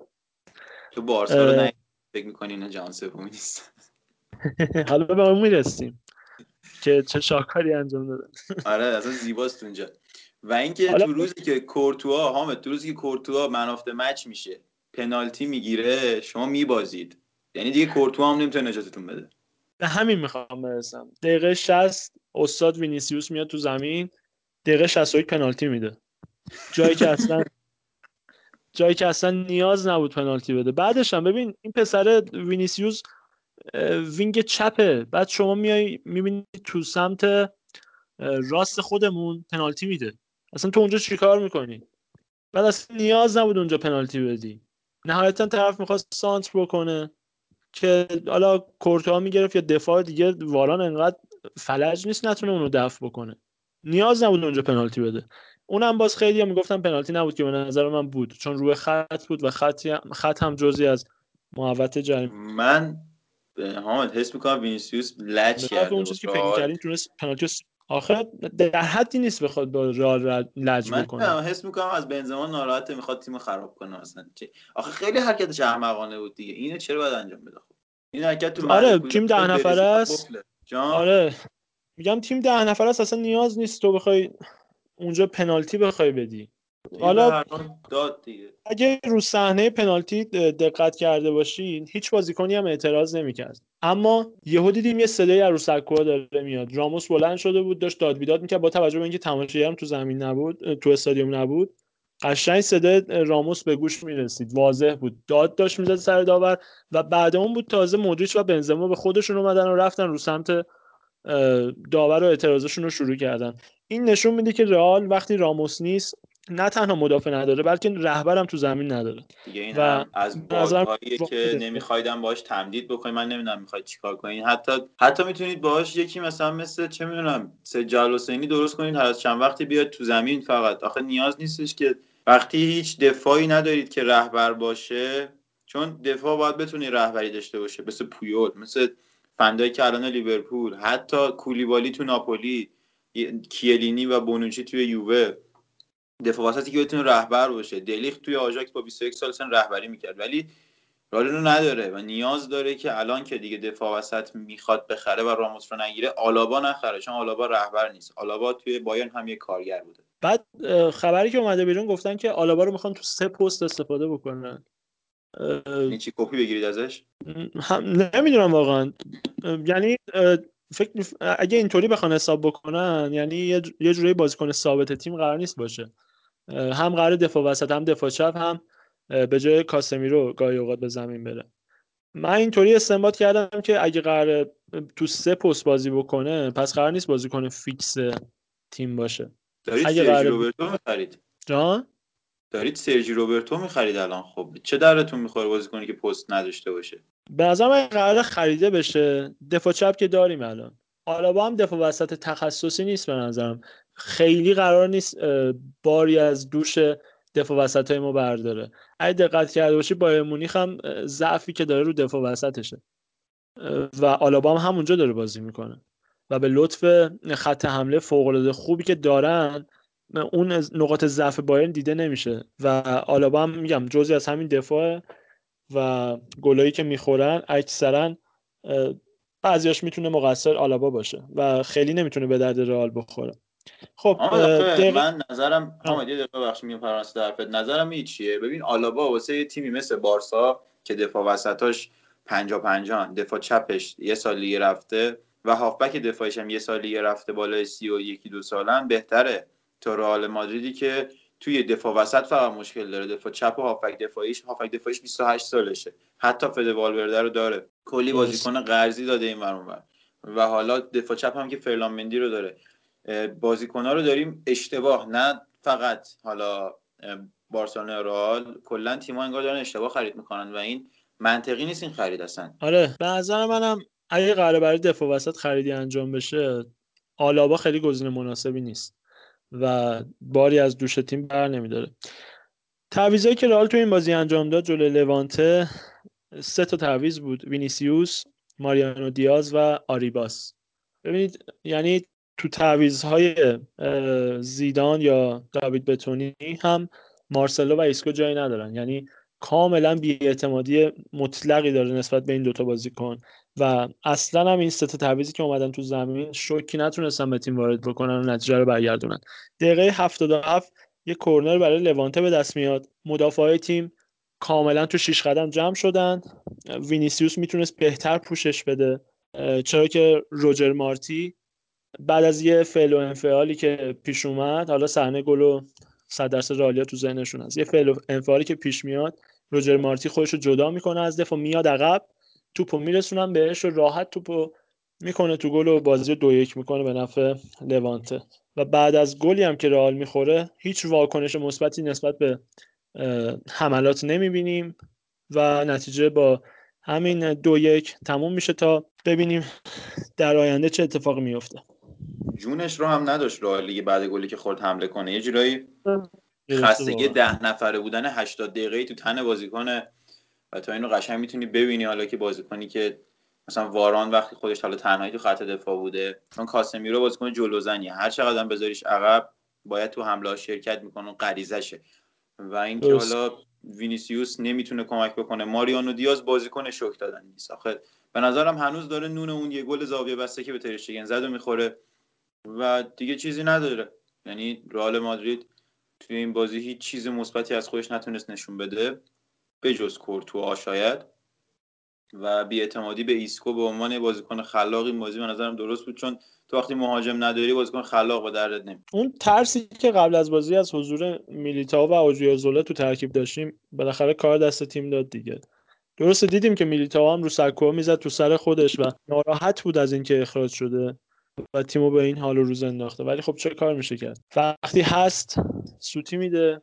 وقتی هم که نیست آخه یار کم. ناراحتی و غیرتی بودن که همیشه خوب نیستش که. مثلا بازیکن باید عاقل هم باشد. مثلا من ارجاعت میدم به فصل قبل بایرن بارسا که 8 دو شد. آراخا رو نیمکت تو سر خودش می‌زد. این فصل جلوی همین لوانته اگه اشتباه نکنم یه سوتی داد که بارسا مجبور شد به بدبختی بازی رو یک یک بکنه من چی می‌گم؟ که اگه ول می‌کرد نهایتا بازی یکیچ می‌شد. اما یازده آره دیگه. نفره بود بی تجربگی هم کردینم به خاطر اینکه جدا زیدان به بازیکنهای جوان خیلی بها نمیده. بها نمیده چون به نظر من رئال این بسته رو واسه مربیایی که بخواد تو رئال آزمون و خطا بکنن اون اون بسته رو فراهم نمی‌کنه رئال مادرید مجموعه رئال مادرید. مربیا مدام استرس اینو دارن که اخراج بشن. و مطمئن باش اگر تا الان کسی جای زیدان بود تا الان چند بار اخراج شده بود با این نتایج و زیدان به خاطر اسمشه که به خاطر سابقهشه که تا الان هم تو تیم دوم آورده به هر حال اینم از بدی های پرز دیگه کارش نمیشه کرد. اگر حرف آخری در مورد رئال این هفته داری من میشنوم شنونده هامون و بعدش بریم سراغ مبحث بعدیمون. صحبت خاصی نیست. فقط اینو باید بگم که مجددا هازارد مصوم شد. و یک ماه تا یک ماه و نیم نداریمش و احتمالا بازی والنسیا و اتلتیکو و آتالانتا رو از دست داده. و جلوی هوسکا هم بازی که همین هفته پیش رو داریم فقط وینیسیوس و آسنسیو در دسترس هستن. یعنی از زمین و زمان داره برای رئال میباره. و نمی‌دونم واقعا به کجا قراره برسه این فصل. احتمالا قراره هر هفته بیایم اینجا و ناله بکنیم. البته مثل اینکه هازارد هم بعد از این مصدومیتش دچار مشکل روانی شده و زیدان هم بهش مرخصی داده. حالا ببینیم چی میشه. خیلی عجیبه. مثلا بازیکن 31 ساله دچار مشکل روانی ناشی از مصدومیت میشه. مثلا براش عروسک و پاستیل می‌خرن حالش خوب شه. نمی‌دونم چی ببین. ما همیشه به بیل انتقاد داشتیم که نیستش مصومه ولی الان که مقایسه کردن بیل تنها 26 درصد از بازی رئال رو از دست داده بود. زمانی که واسه تیم بازی می‌کرد. اما هازارد تو دو فصل 54 درصد بازی رو غیبت داشته. این آمار واسه دمبله که از 2017 اومده تو بارسا 45 درصده. یعنی ایشون از بیل و دمبله هم آمارش بدتره. از لازم خب. مصومیت آره اما در نظر داشته باش که بیل اون سال آخرش که بود بازی نمیدادنش و مصدوم نبود انصافا بازی نمیدادنش و اینکه سال اولش مهره کلیدی رئال بود. همینه ببین، که مسئولیت بیل دو سال اخیرش بود. مسئولیت هم سال آخر داشت. کمرش مورد پیدا کرده بود به خاطر گلف بازی کردن آقا. حالا ظاهرا مثل اینکه تاتنهام هم نمیخوادش و پایان فصل عودتش میدن رئال مادرید و مشکل رئال اینجا شروع میشه که متوجه میشیم بریتانیا از اتحادیه اروپا خارج شده و بیل بازیکن خارجی به حساب میاد واسه رئال مادرید در فصل بعد. بازیکنی که تا 2022 قرارداد داره و لیست خارجی های رئال هم الان با رودریگو میلیتائو و وینیسیوس پره. میگم از در و دیوار از زمین و زمان داره واسه رئال میباره. خب دیگه بالاخره تیم خوب داشتن این بدی هم داره. انصافا یه جایی که یه مشکلات ریزی پیش میاد باید قبول بکنید حرفا در مورد رئال که تمام شد منم صحبتی ندارم. به نظرم بریم سراغ مبحث بعدیمون و ادامه. لالیگا یه نکته این وسط میمونه. شاید خیلی به الان لالیگا مرتبط نباشه ولی یه عمری هواداری رئال با کریستیانو رونالدو کیف کردن و حال کردن. امروز 5 فوریه که داریم ضبط می‌کنیم پادکست رو. تولد 36 سالگی CR7 هستش. صحبتی داری راجع به رونالدو؟ والا صحبت که ناله دارم صحبت دارم ولی در کل من فکر نکنم من نیاز باشه رونالدو رو توصیف کنم دیگه. رونالدو یکی از بزرگترین تلاشگرهای تاریخ به نظر من. و سوای از فوتبالش سوای از ورزشش. تو گذشته حسرت اینو داشتم که چرا مثلا نبودم اون زمان که بتونم بازی مارادونا رو ببینم. ولی خب گذشت و گذشت تقدیر به شکل دیگه آرزومو برآورده کرد.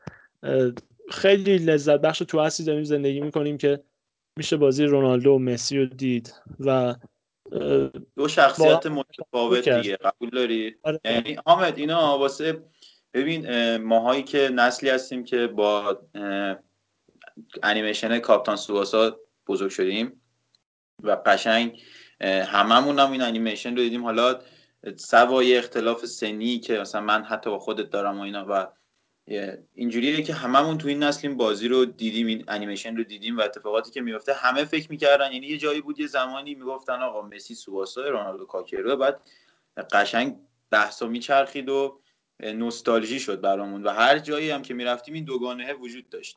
دقیقا همینطوری که تو میگی. حالا بحث سوباسا هم شد. ما بعدا تازه فهمیدیم عمو سوباسا کی بوده. حالا خیلی چیزها رو هنوز نمی‌دونیم. باور کن. آره. مثلا اینکه خواهر میزوگی چی کارش بوده؟ به ما چی؟ آقا وارد این چیزها نشیم. تولد رونالدو مبارک باشه. امروز تولد رونالدو و نیماره. حالا که رونالدو رو کرد. خواهر نیمار هم فکر کنم ماه بعد اونو چرا حفظی حفظ نیستم. از بس این بچه مصوم شد و تو اون تاریخ دیگه. تو ذهنم نهادینه بهش شده. مرخصی دادن این فصل آره گفتم بیا این سیل رو بازی کن. ما خودمون میفرستیمت بری آره گفتم ببریم جایزه میدیم. خلاصه که خب. تولد یکی از شاید پنج تن بزرگ فوتبال به نظر من حالا. نمودهای فوتبال به نظرم. آره. بریم سراغ مبحث بعدیمون. بازی‌های آره بازی های دیگه که شنبه انجام شد سی ژانویه که توی یکی از اینا سویا تونست دو هیچ ایبار رو تو خونه ایبار شکست بده. با که اوکامپوس داشت و این نصیری هم تو این بازی گل نزد. ولی خب تونست بازی خوبی انجام بده و تیمش رو تو بردی که به دست آورد کمک بکنه. پاپا گومز هم هنوز بهش فرصت بازی نرسیده. البته تا بازی. چرا که تو کوپا بازی کرد و به اونم قرار اشاره بکنیم. ایوان راکیتیچ هم بازیکن مد نظر در دقیقه 70 بازی کرد. و در مجموع آره. و در مجموع لوپتگی با تیمش همچنان داره می‌بره و خیلی آروم میاد بالا. آره. الان به یک امتیازی رئال مادرید و بارسلونا رسیده. آره. بریم جلوتر همون تو سی ژانویه بمونیم. جایی که تیم اون یکی تیم محبوبت والنسیا یکیش الچه رو برد و یکم از ته جدول خودش نجات میده والنسیای عزیز. که خب انصافا هم گناه داره نباید اونجا باشه. ولی خب این سماربی انگار نمی‌تونه درست بازی بگیره از این بازیکنایی که داره چون نفرات خوبی هم داره به نظر من. و دیگه این تقصیر همین سماربی آلمیرون باید باشه. حالا نمی‌دونم کی می‌خوان عوض کنن خاوی گارسیا رو. به نظرم شاید مشکلات مالی هم دخیل باشه. اینکه تو تایم کرونایی نتونستن درآمدی کسب بکنن و خب اگه بخوان مربی هم اخراج بکنن و قرامت سنگینی رو احتمالاً پرداخت بکنن. به نظرم علتش این باشه. امیدوارم والنسیا به جای درستش برسه. انصافا چون جاش اونجا نیستش الان چهاردهم جدوله. اما خب باید بیاد بالاتر و حداقل واسه لیگ اروپا بجنگی. چون تیمش بازی بعدی رو هم انجام نمیده. خاوی گارسیا ولی خب نتیجه گیریش افتضاحه واقعا. و در آخرین بازی هم که روز شنبه انجام شد ویارال و سوسیداد یک یک کردن. دو تا تیم همسایه تو جدول تیم پنجم و ششم. اما چه یک یکی؟ چه گلی زد دقیقه سه پارخو. اگه ندیدی حتما برو این گل رو ببین. خیلی گل تمیزی بود. از راه دور واقعا بازیکن فوق العاده ایه تقریبا شبیه اون گلی بود که وریا زد. اون موقع که نف بازی می‌کرد. آخ. خب. یا یا شبیه گلی که اتلتی خودش از والنسیا هفته پیش بود فکر کنم یه شلیک. دیدنی از راه دور داشتیم متاسف پارخو و آره. پارخوی هم که والنسیا رو دستشو گذاشت تو پوست گردو و اومد بیارال ولی خب جدا خودش نجات داد از اون بازیکنهای underrated بود به نظر بعد دقیقه 93 هم ایساک انقدر فشار آورد سوسیداد که تونستن کارو یک یک بکنن. ایساکی که همیشه تو دقایق حساس دست تیمش رو گرفته. برسیم به سی حتی وقتی. دورتموند بود اگه یادت باشه دقیقه 93 یه گل مهم داشت توی من فکر کنم اگه اشتباه نکنم لیگ اروپا بود. درسته آره.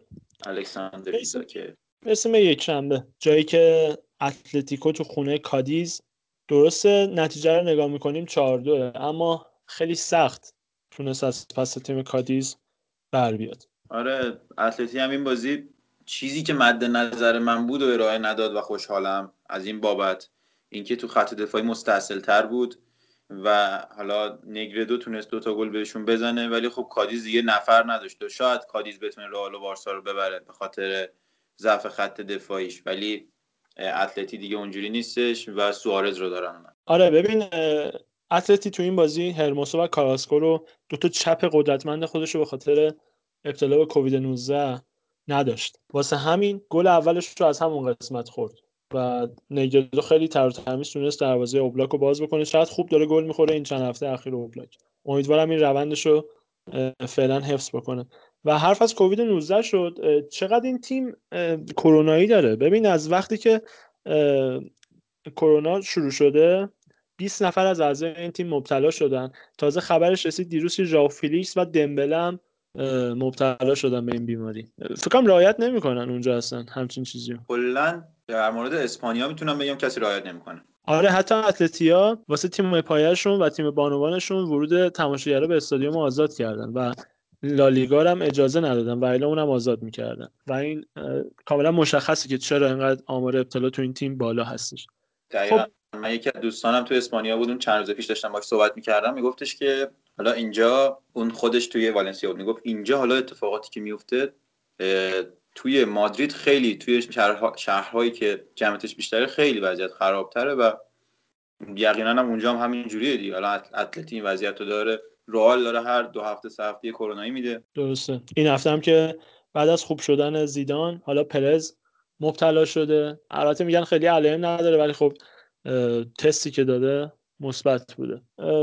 برسیم به مرد اول این روزه اتلتیکو مادرید یعنی سوارز که تونست این بازی هم دبل بکنه. و تو شبی که مسی کاشته می‌زنه سوارز هم کاشته گل می‌کنه و دو تا گل خیلی خوب زد. نظری داری راجع به سوارز؟ حتما داری. دو تا گل آخه نظری دارم. دمش گرم. سوارز خیلی بازیکن خوبیه خیلی بازیکن اوکیه و مهاجم واقعا فرصت طلبیه و خوبه که داره واسه اتلتیکو خوب بازی می‌کنه.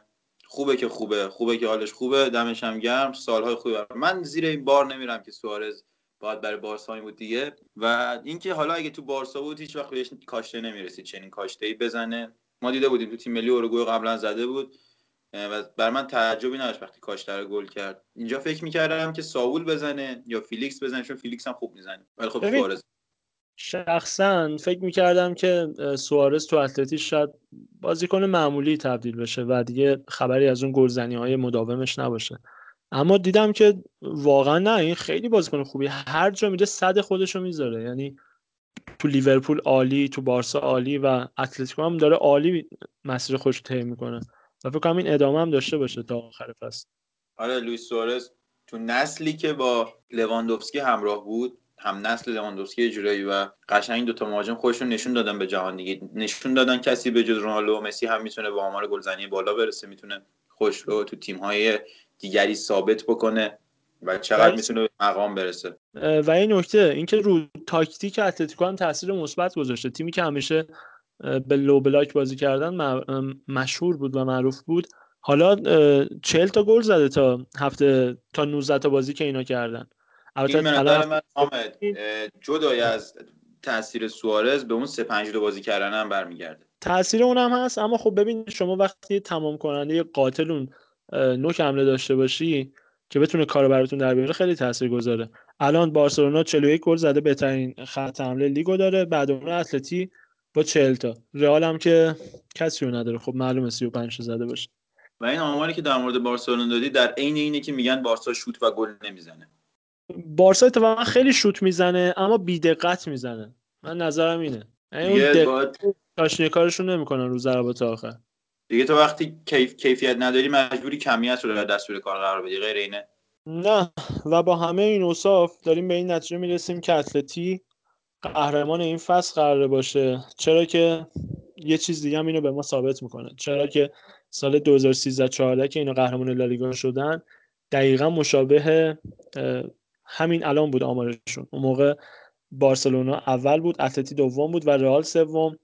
اون موقع بارسا و اتلتی 50 امتیاز داشتن و رئال 47 امتیاز. حالا امسال اتلتی 50 امتیاز داره بارسا 40 و رئال هم 40 و به نظر من باید قهرمانی رو برای تیم الچولو کنار بذاریم. چرا که لیاقتش هم دارن واقعا خیلی خوب دارن بازی می‌کنن.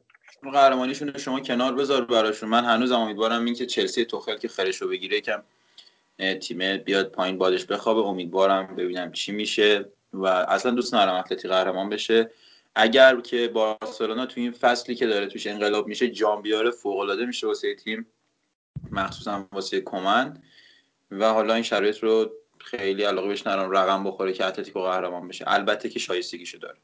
مشخصه که منم دوست ندارم ولی خب اگه بخوایم منطقی صحبت بکنیم و آمار رو بخوایم در نظر بگیریم باید قهرمانی برای تیم دیگو سیمونه کنار بذاریم. مگر اینکه کرونا بتونه اینو زمین بزنه.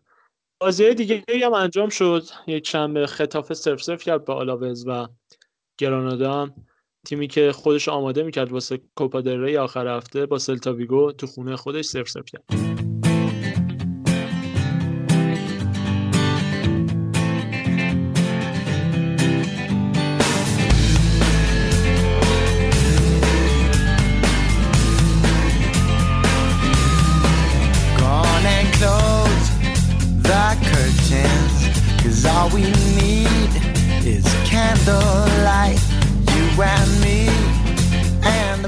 برسیم به گل بازی این هفته تو لالیگا یعنی بارسا و اتلتیک بیلبائو. اما قبلش یه اتفاقی افتاد. هر هفته داره یه افشاگری توسط رسانه‌های اسپانیایی علیه بارسلونا شکل می‌گیره. هفته قبلش دستمزدها بود درآمد بدهی های باشگاه بود و حالا این هفته دستمزد مسی بود که تیتر یک رسانه های اروپایی شده بود. که افشاگری هم توسط روزنامه نزدیک به باشگاه یعنی الموندو صورت گرفت. اول خیلی اومدن این موضوع رو ربط دادن به رسانه های نزدیک به رئال مادرید و گفتن که اینا خودشون چون افت کردن دارن کارو میکشونن سمت بارسلونا تا ذهنها رو از خودشون دور بکنن. ولی خب آخر سر متوجه شدیم که اینطوری هم نیست. چرا که الموندو رسانه خود بارسلوناست و قرار نیست بیاد واسه رئال کار رو در بیاره و مشکل درون خود باشگاه است خب در مورد این قرارداد و این داستانهایی که حالا یهویی روز قبل بازی اتلتیک بیلبائو یعنی شب بازی اتفاق افتاد یکم تیمو به هم ریخت و همچنین خود مسی رو. اول که تکسیب شد قرارداد مسی 555 میلیون یورو در چهار سال بود. این مبلغ مبلغ بالاییه و به اسم خیلی زیاده. ولی حالا میریم جلوتر من یکم توضیحاتی میدم. شاید یکم تلطیف بشه این قضیه. داستان اینجاست که الموندو اومد این خبر رو چاپ کرد و کار کرد و حتی دیتیل و ریزش رو هم پخش کرد. خب این قرارداد رو چهار تا ارگان و چهار بخش داشتن. یکی خود مسیه تو گاف صندوق خونهشون یکی شرکت حقوقی مسیه یکی باشگاه بارسلونا و یکی فدراسیون فوتبال لالیگا. و این قضیه از کجا باید درس کنه؟ یقینا از باشگاه بارسلونا. پنج نفر به این قرارداد دسترسی داشتن که لیونل مسی وقتی از هر پنج تاشون شکایت کرد که همین مدیر فعلی توسکتس و بارتومو هم جزوشونه و سه نفر از اعضای هیئت مدیره. وقتی از اون شکایت کرد خب آدم بابت یه چیز علکی شکایت نمی‌کنه. پس این قرارداد واقعیه و وجود داره چنین مبالغی. اما داستان کجایی شروع میشه؟ اونجایی که رسانه ها میان تو سر باشگاه می‌زنن که حالا توی این نداری و اینا این همه قرارداد برای مسی چیه؟ این قرارداد فقط یه جاش مشکل داره اونم همون بنده وفاداریشه. وگرنه لیونل مسی بازیکنیه که توی چهار سال 555 میلیون این قضیه با وجود مالیات یعنی مالیات 50 درصدی اسپانیا وجود داره اینجا. من نمیفهم چرا باید یه باشگاهی بیاد برای بزرگترین بازیکنش قرارداد پایین بنویسه درسته که می‌تونست بهتر بنویسه بارتومو ولی خب تقصیر مسی چیه که مثلا بارتومو بارتومو بهش گفته 555 میلیون گفته باشه دیگه. مدیر حماقت کرده بسته و حالا فشارهای عجیبی روی مسی می آوردن وقتی می‌بینی یه احمقی روبروت نشسته و داره هر رقمی بهت میده البته ما از ریز ماجرا با خبر نیستیم. شاید این, این پیشنهاد از طرف مدیر برنامه مسی همون پدرش بوده باشه. نمی‌دونیم. ولی خب تو نگاه اول ما میگیم که بارتومو این پیشنهاد رو داده. و وقتی مسی می‌بینه همچین حماقتی توسط مدیر باشگاه صورت می‌گیره چرا باید اعتراض بکنه؟ میگه اوکی قبول می‌کنه. من تنها صحبتم راجع بند وفاداریه. پول بابت وفادار بودن کسی پرداخت می‌کنن؟ نمی‌دونم خیلی وقته که ما یه جایی دیدیم دیدیم مثلا طرف می‌خواد طلاق بگیره مهریه نمی‌ذاره. آه. این همونه دیگه. پول تو میدم بمون چه می‌دونم اصلا بند وفاداری چیز احمقانه ایه واقعا. می‌تونست اسمش رو تغییر بده. این وفاداریه یه مقدار اذیت کننده. اسم توتی چقدر باید بابت بند وفاداری بگیره. خیلی. چه, چه کاری آخه؟ ببین مسی تا الان درسته تو میگی درآمد خودشو داره مسی. یعنی بودن مسی تو باشگاه درآمدزایی می‌کنه واسه بارسلونا. ولی جایی که متوجه میشیم 92 درصد دستمزد خودش رو گرفته از اون 555 میلیون یورو در حالی که بارسلونا به خاطر بدهیاش تحت فشاره و احتمال سقوطش هست به دسته سوم. این هم یه مقدار اذیت کننده است. و الا اینکه تو میگی بار همون درآمد رو کسب کرده واسه داره. حتی بیشتر. دیدیم که آره ببین من حتی ریز جزئیاتش هم دارم. اینکه مسی چه درآمدی واسه باشگاه اه، تونسته به دست بیاره؟ اگه سردرد نمیاری م- من سرتون رو درد نمیارم می‌تونم واسهتون بخونم اینا رو. ریز این کلیتی ازش آره بگو به نظرم که مثلا مشخص بشه. یه چیزای بزرگ و درشتش. به این متوسط سالانه دو میلیون پیراهن بارسلونا با نام و شماره مسی به قیمت متوسط 150 دلار به فروش می‌رسه. تیم‌های باشگاهی به طور متوسط معمولا 15 درصد از مبلغ فروش لباسشون لباس بازیکن‌ها رو دریافت می‌کنن. یعنی باقیش می‌رسه به همون کمپانی که حالا نایک، پوماس، آدیداس یا هر چیز دیگه. فروش لباسهای مسی 45 میلیون دلار سود به همراه داره و با فرض اینکه تمام 11 بازیکنان اصلی تیم باید سهم برابری در فروش اقلام تبلیغاتی مثل فروش لباس داشته باشن حضور مسی از این حیث 71 میلیون یورو سودآوری برای کاتالان ها به همراه داره. از سوی دیگه تاثیر مسی در فروش بلیت ورزشگاه حق پخش تلویزیونی و جذب اسپانسر- اسپانسرهای ورزشی بیش از دو برابر متوسط بازیکنان تیم است. به این ترتیب مسی رقمی در حدود 145 میلیون یورو از جانب تبلیغات و جذب اسپانسر برای بارسا سودآوری دارد. بارسا از هر توییت و پست که در توییتر اینستاگرام فیسبوک منتشر می‌کنه منهای یوتیوب حالا. منتشر می‌کنه درآمدی را به خود اختصاص می‌دهد که تنها 66 میلیون یورو محتوایی که در خصوص مسی منتشر می‌کنه درآمدزایی داره. با این اوصاف بارسلونا سالانه مجموعاً بیش از 282 میلیون یورو از حضور مسی در این باشگاه درآمد داره که در مجموع چهار سال گذشته سودآوری مسی رقمی بیش از یک میلیارد و 128 میلیون یورو بوده. با این ارقام مسی بیش از دو برابر مبلغی مبلغی که طی چهار سال گرفته و سودآوری داشته. تمام این. بررسی تمام این. بررسی ها به دور از بررسی مسائل فنی و جام یا مقام هایی که بارسلونا مسی واسه بارسلونا آورده. دیگه به نظرم کامل ترین جزئیات و دیتیل و دیگه همه چیشو گفتی دیگه. حالا حالا هوادارا برن بعد بگن و بگن آقا اینجوریه اونجوریه. نه میگم من نوش جونش. آدم فکر کنه به این اتفاقاتی که میفته من میگم نوش جونش اصلا یکی از نمادهای فوتبال مسی درست تیم رقیب ماست. من فقط سر اون بند وفاداری مشکل داشتم. همین. حالا اون مشکل دیگه. بند وفاداری کلا چیز منطقی نیست. حالا یه- از یه طرفی هم میگن اه، توسکتس مدیر موقتی که الان بارسلونا بارس- بارسلونا داره باعث شده که قرارداد لو بره.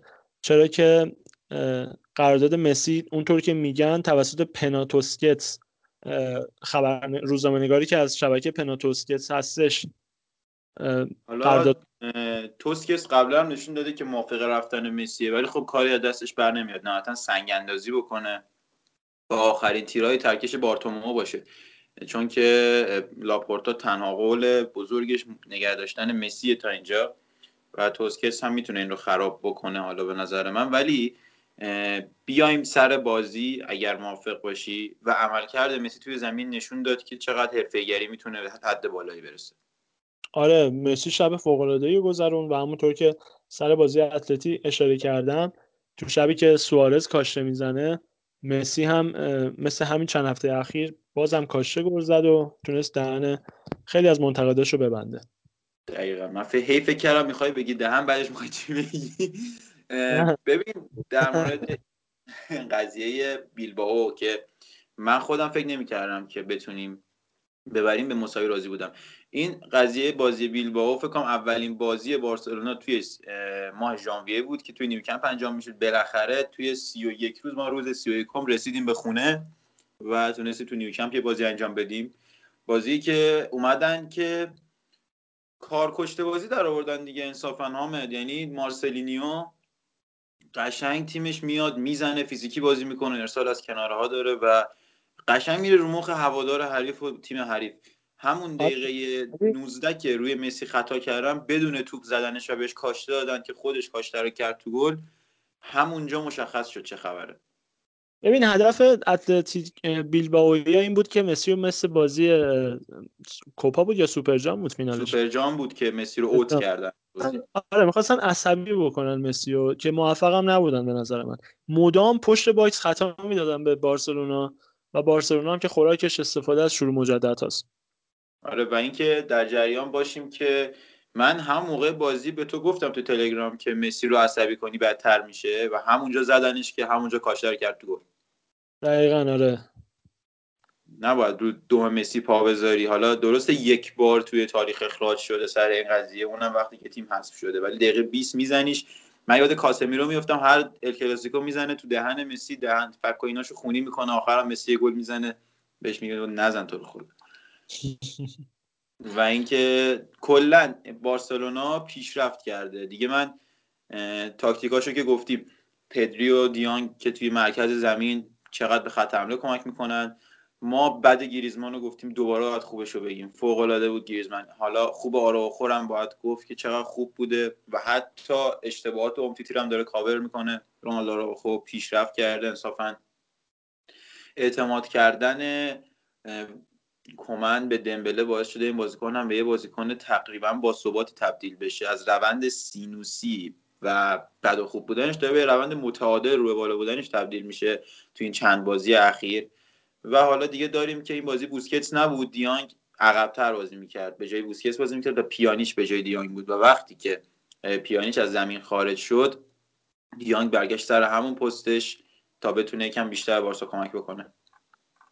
آره منم به همین می‌خواستم اشاره بکنم. چون نبود بوسکس دیونگ اه، عقب زمین رو جمع می‌کرد و زمانی هم که مالکیت دست بارسلونا بود و می‌خواستن از عقب زمین خودشون بازی رو شروع بکنن با توجه به پرس فوق‌العاده بیلبائو دیونگ هم می‌رفت بین اومتیتی و آراخو قرار می‌گرفت و به خاطر برتری عددی که ایجاد می‌کردن پرس بیلبائو رو بدون سرانجام میذاشتن و نشون داد کمان که درس گرفته از شکستی که تو فینال داشتن جلوی بیلبائو.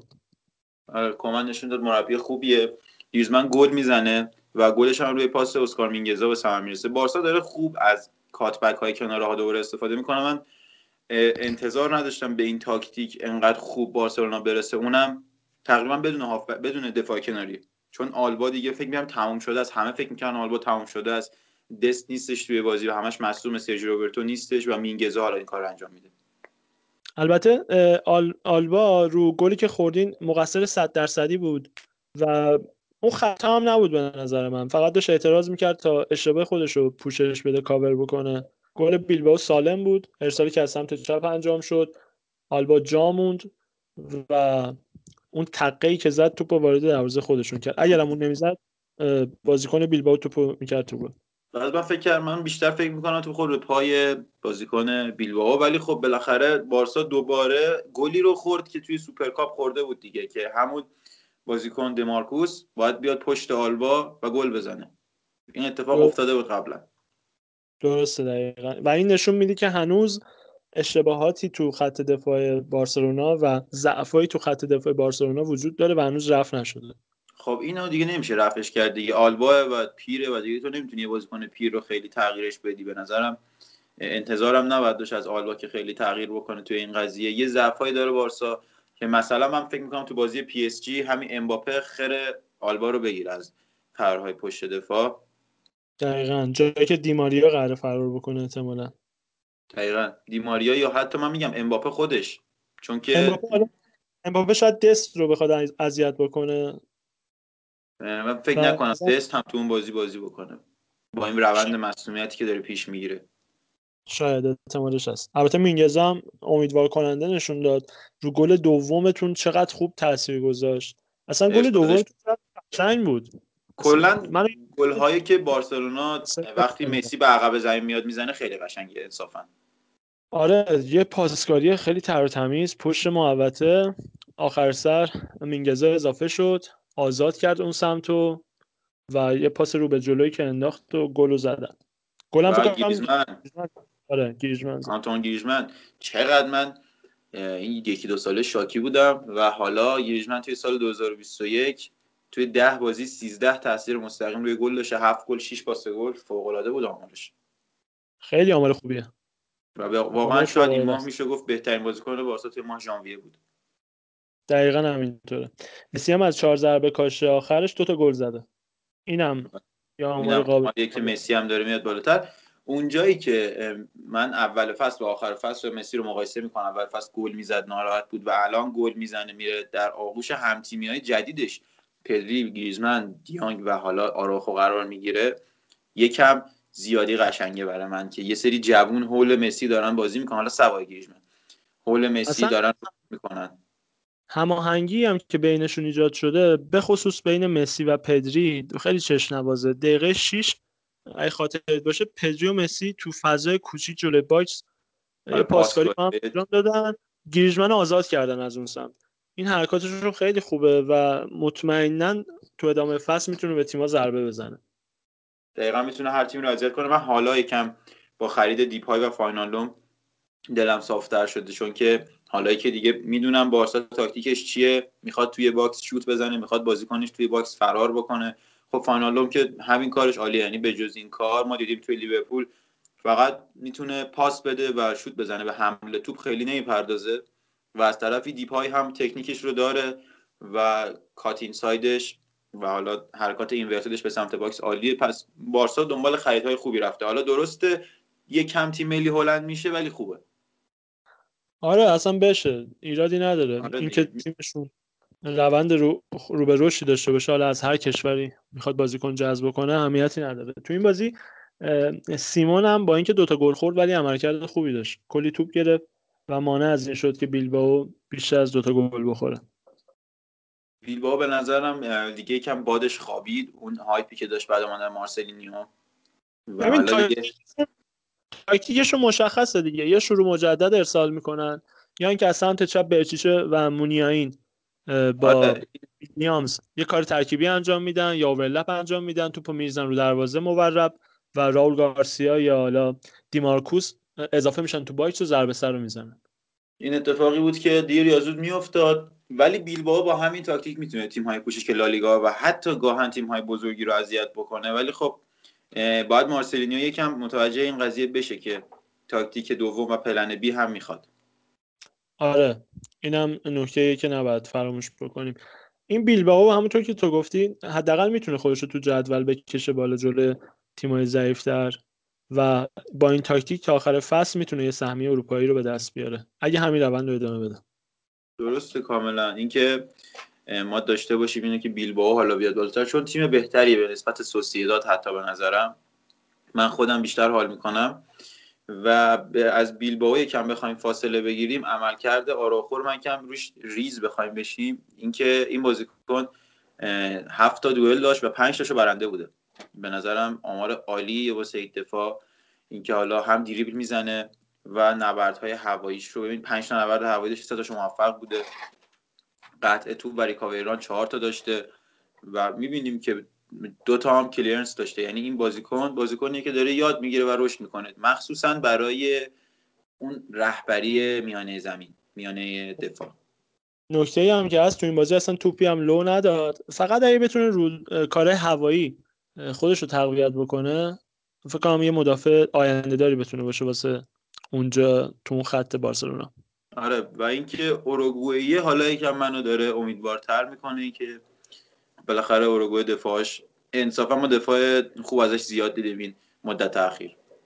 و اینکه چه جام جهانی خوبی قرار اروگوئه داشته باشه با والورده و آراوخو. آراوخو و سوارزی هم که نیست. ببینیم. چیکار می‌کنن دیگه در نهایت؟ فکر نکنم جام جهانی بعدی یه سری بازیکنایی که الان هستن رو ما ببینیم. حالا رونالدو گفته که می‌خوام بعد جام جهانی برم پرمیر لیگ دوباره.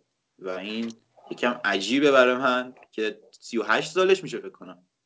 و احتمالا یونایتد داره. یه امروز 36 ساله شد و اگه یکی دو سال دیگه بخواد بره همون حدودا 38 سالش قراره بشه. جای جز یونایتد که نمیره. ولی خب یونایتد بازیکن 38 ساله رو می‌گیره نمی‌گیره و چه اتفاقی براش میفته عجیبه یکم. رونالدو هم اه، جاه طلبی زلاتان رو داره و حالا حالا قراره به فوتبالش ادامه بده. کلا من حس می‌کنم اروپایی ها یکم فضای جاه طلبیشون و اینا بیشتره. حالا گفتم قبلا مسی بازیکنی که از دل آمریکای جنوبی و آرژانتین اومده زیاد حوصله فوتبال بازی کردن نداره و اینا حالا اینجوری هستن دیگه. من امروز یه سخنی میخوندم از نیمار. یه صحبتی کرده بود گفته بود که چرا نباید پارتی و مهمونی برم؟ اگه بخوام فقط فوتبال بازی کنم که میترکم. من می‌خوام تفریح کنم و فوتبال بازی کنم. اینا فلسفه زندگیشون این شکلیه.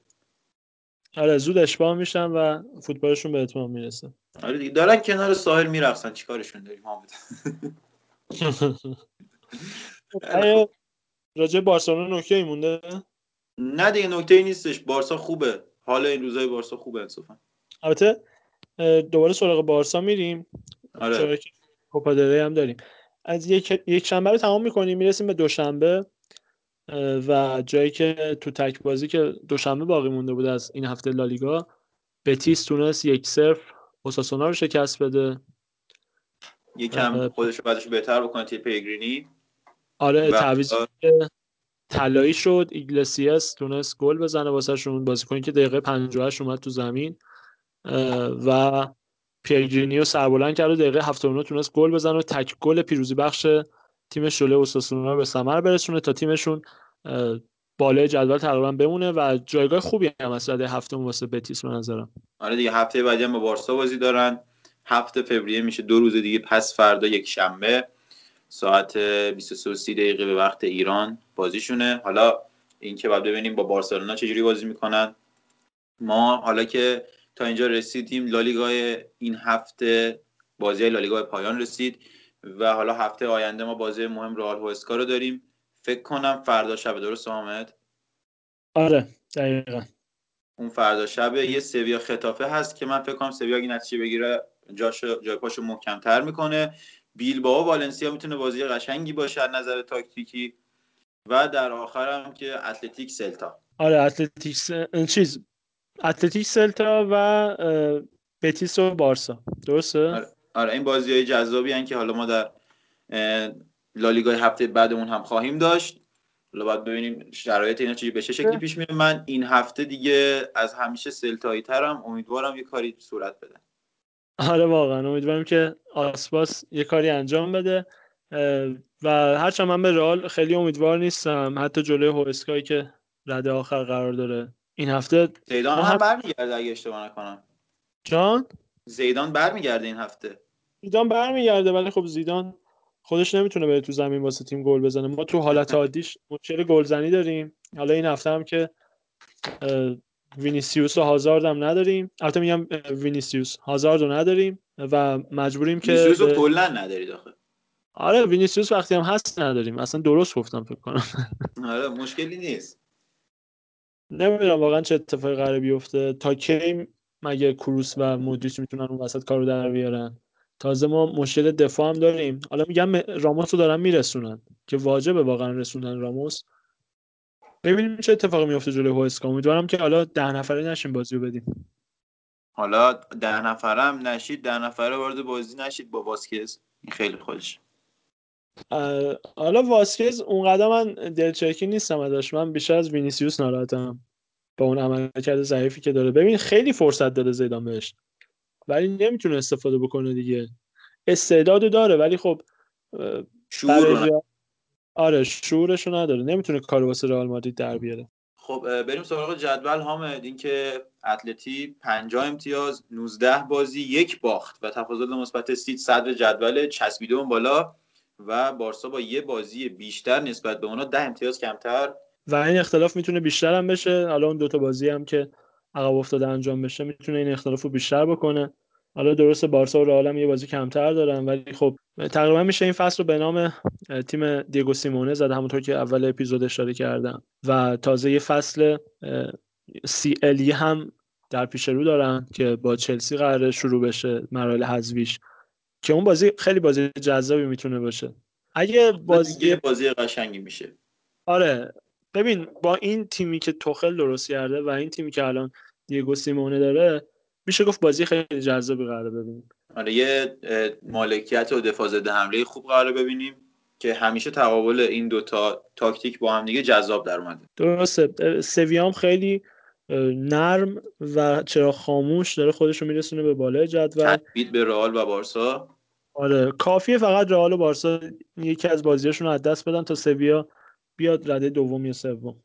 بله این هم خیلی نکته ایه که باید در مورد لوپتگی من اینو اول فصل گفتم که خیلی یواش میان بالا و باید حواس تیمای دوم سوم باشه. این فصل آنچنان اختلافی بین رئال بارسا و بقیه تیم ها نیست. همونطور که ما می‌بینیم ویارال هم اه، 35 امتیازی سوسیداد اه، 32 امتیاز ششم و بتیسی که هفتم گرانادا هشتم و لوانته نهم و بیلبائو یازدهم. یعنی هنوز یازدهم و امیدواره که اتفاقاتی بیفته بیاد بالاتر. بالاخره هفته بیلبائو چوب نتایج ضعیف اول فصلش رو می‌خوره دیگه. ده تا باخت دادن اول فصل دیگه. بالاخره حقشون هم نیست الان بالا باشن ولی در ادامه فصل میان بالاتر. هنوز 18 بازی مونده. آره نیم فصل دوم هم بیلبائو هم والنسیا به نظر من یه تکونی به خودشون میدن و میان بالاتر. درسته. آلاوس الچه هوسکا اون پایین و دیگه به نظرم همینا یا اوساسونا به جای آلاوس که قبلا گفته بودیم به جای به جای الچه که قبلا گفته بودیم اینا میرن پایینتر. و دیگه همین. در مورد جدول دیگه من سخنی ندارم. جدول گلزنان رو هم حامد اگر داری با هم مرور کنیم. جدول گل زنان اگه بخوایم راجبش صحبت بکنیم الان سوارز با 14 گل صدر جدول. نصری و لئو مسی مشترکاً با 12 گل. رده دوم هستن. و اگه بخوایم یه نماینده از رئال مادرید پیدا بکنیم بعد بریم سراغ بنزما رده چهارم. با 10 گل زده که با جرارد مورینو بازیکن ویارئال این مکان رو با هم شریک هستن. با 10 گل زده و بعیده که این فصل هم بیچیچی به یکی از بازیکن‌های رئال مادرید برسه و برای دیدن این عنوان تو دست یکی از بازیکن‌های رئال فکر کنم باید یکی دو فصل دیگه تحمل بکنیم تا ببینیم هالند یا امباپه میان تو این تیم یا نه. درست. و اینکه یه جدول حالا پاس گل ها هم نگاه می‌کنیم. کرا صدر جدول حالا به همراه یاگو آسپاس با 6 پاس گل و مسی نیست اینجا. این خیلی نکته جالبیه که مسی توی جدول پاس گل نیست. من عادت داشتم بیشتر اینجا ببینمش تا توی جدول گل زنان حالا با اون خب تا... بارسا گریزمن رو داره با اون تاکتیکی که کمان چیده واسه تیم می‌بینیم که مسی میاد عقب و مسی بیشتر سکند اسیست داره میده تو این فصل که سه بار هم این اتفاق افتاده و از این حیث بهترین بازیکن هستش بین بازیکنهای لالیگا که حتی جلوی گرانادا هم این اتفاق افتاد سر گل دوم که حالا. می‌رسیم آره به اینکه چه اتفاقاتی آره، اون. بازی رخ داده فقط در مورد جدول من دیگه بخوام و این حالا detail ها بخوام بگم که clean sheet هنوزم رکوردش دست اوبلاک فکر کنم جایزه دستکش زامورا هم این فصل به اوبلاک برسه و همون 11 clean sheet ی که داره. و در نهایت دیگه می‌تونیم بریم سراغ کوپا اگه موافق باشی.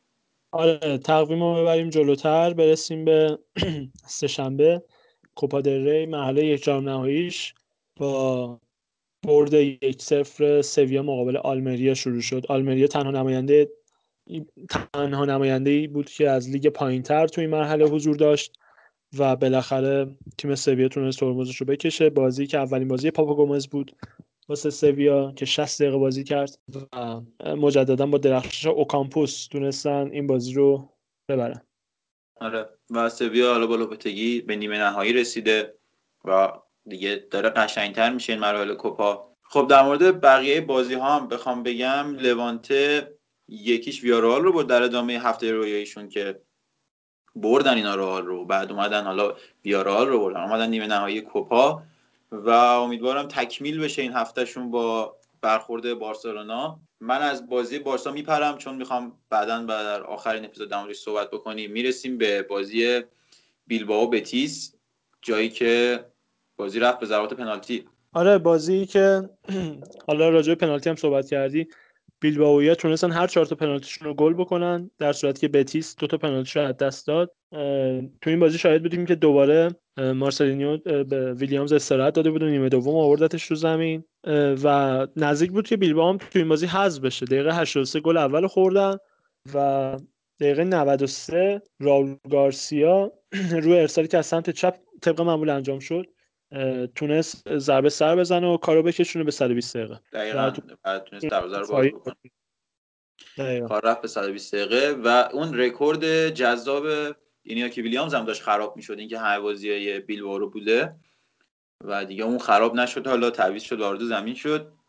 در ادامه کنم هم این آمار رو فکر کنم این آمار رو مارسلینیو خراب بکنه. پتانسیلش رو داره. آره امیدواره که آخه انصافا آماری هم نیست که خیلی بشه بهش نازید و افتخار کرد. کلا یه چیزیه که پیجای فوتبالی خیلی بهش اهمیت میدن. آره. و تا این لحظه که ما داریم این اپیزود رو ضبط می‌کنیم فعلا قرعه کشی مرحله نیمه نهایی انجام نشده. و اگه تا آخر اپیزود این قرعه کشی انجام بشه حتما خدمتتون اعلام می‌کنیم. آره. برسیم بارسلونا و گرانادا. بریم سراغ بارسا گرانادا. خب جایی که دیگه ایار تیم کمن نمیگم جلوی گرانادا مشخص شد. این ذهنیت برنده بودنه کم قشنگتر جا افتاد. بارسلونا این بازی رو خوب شروع نکرد.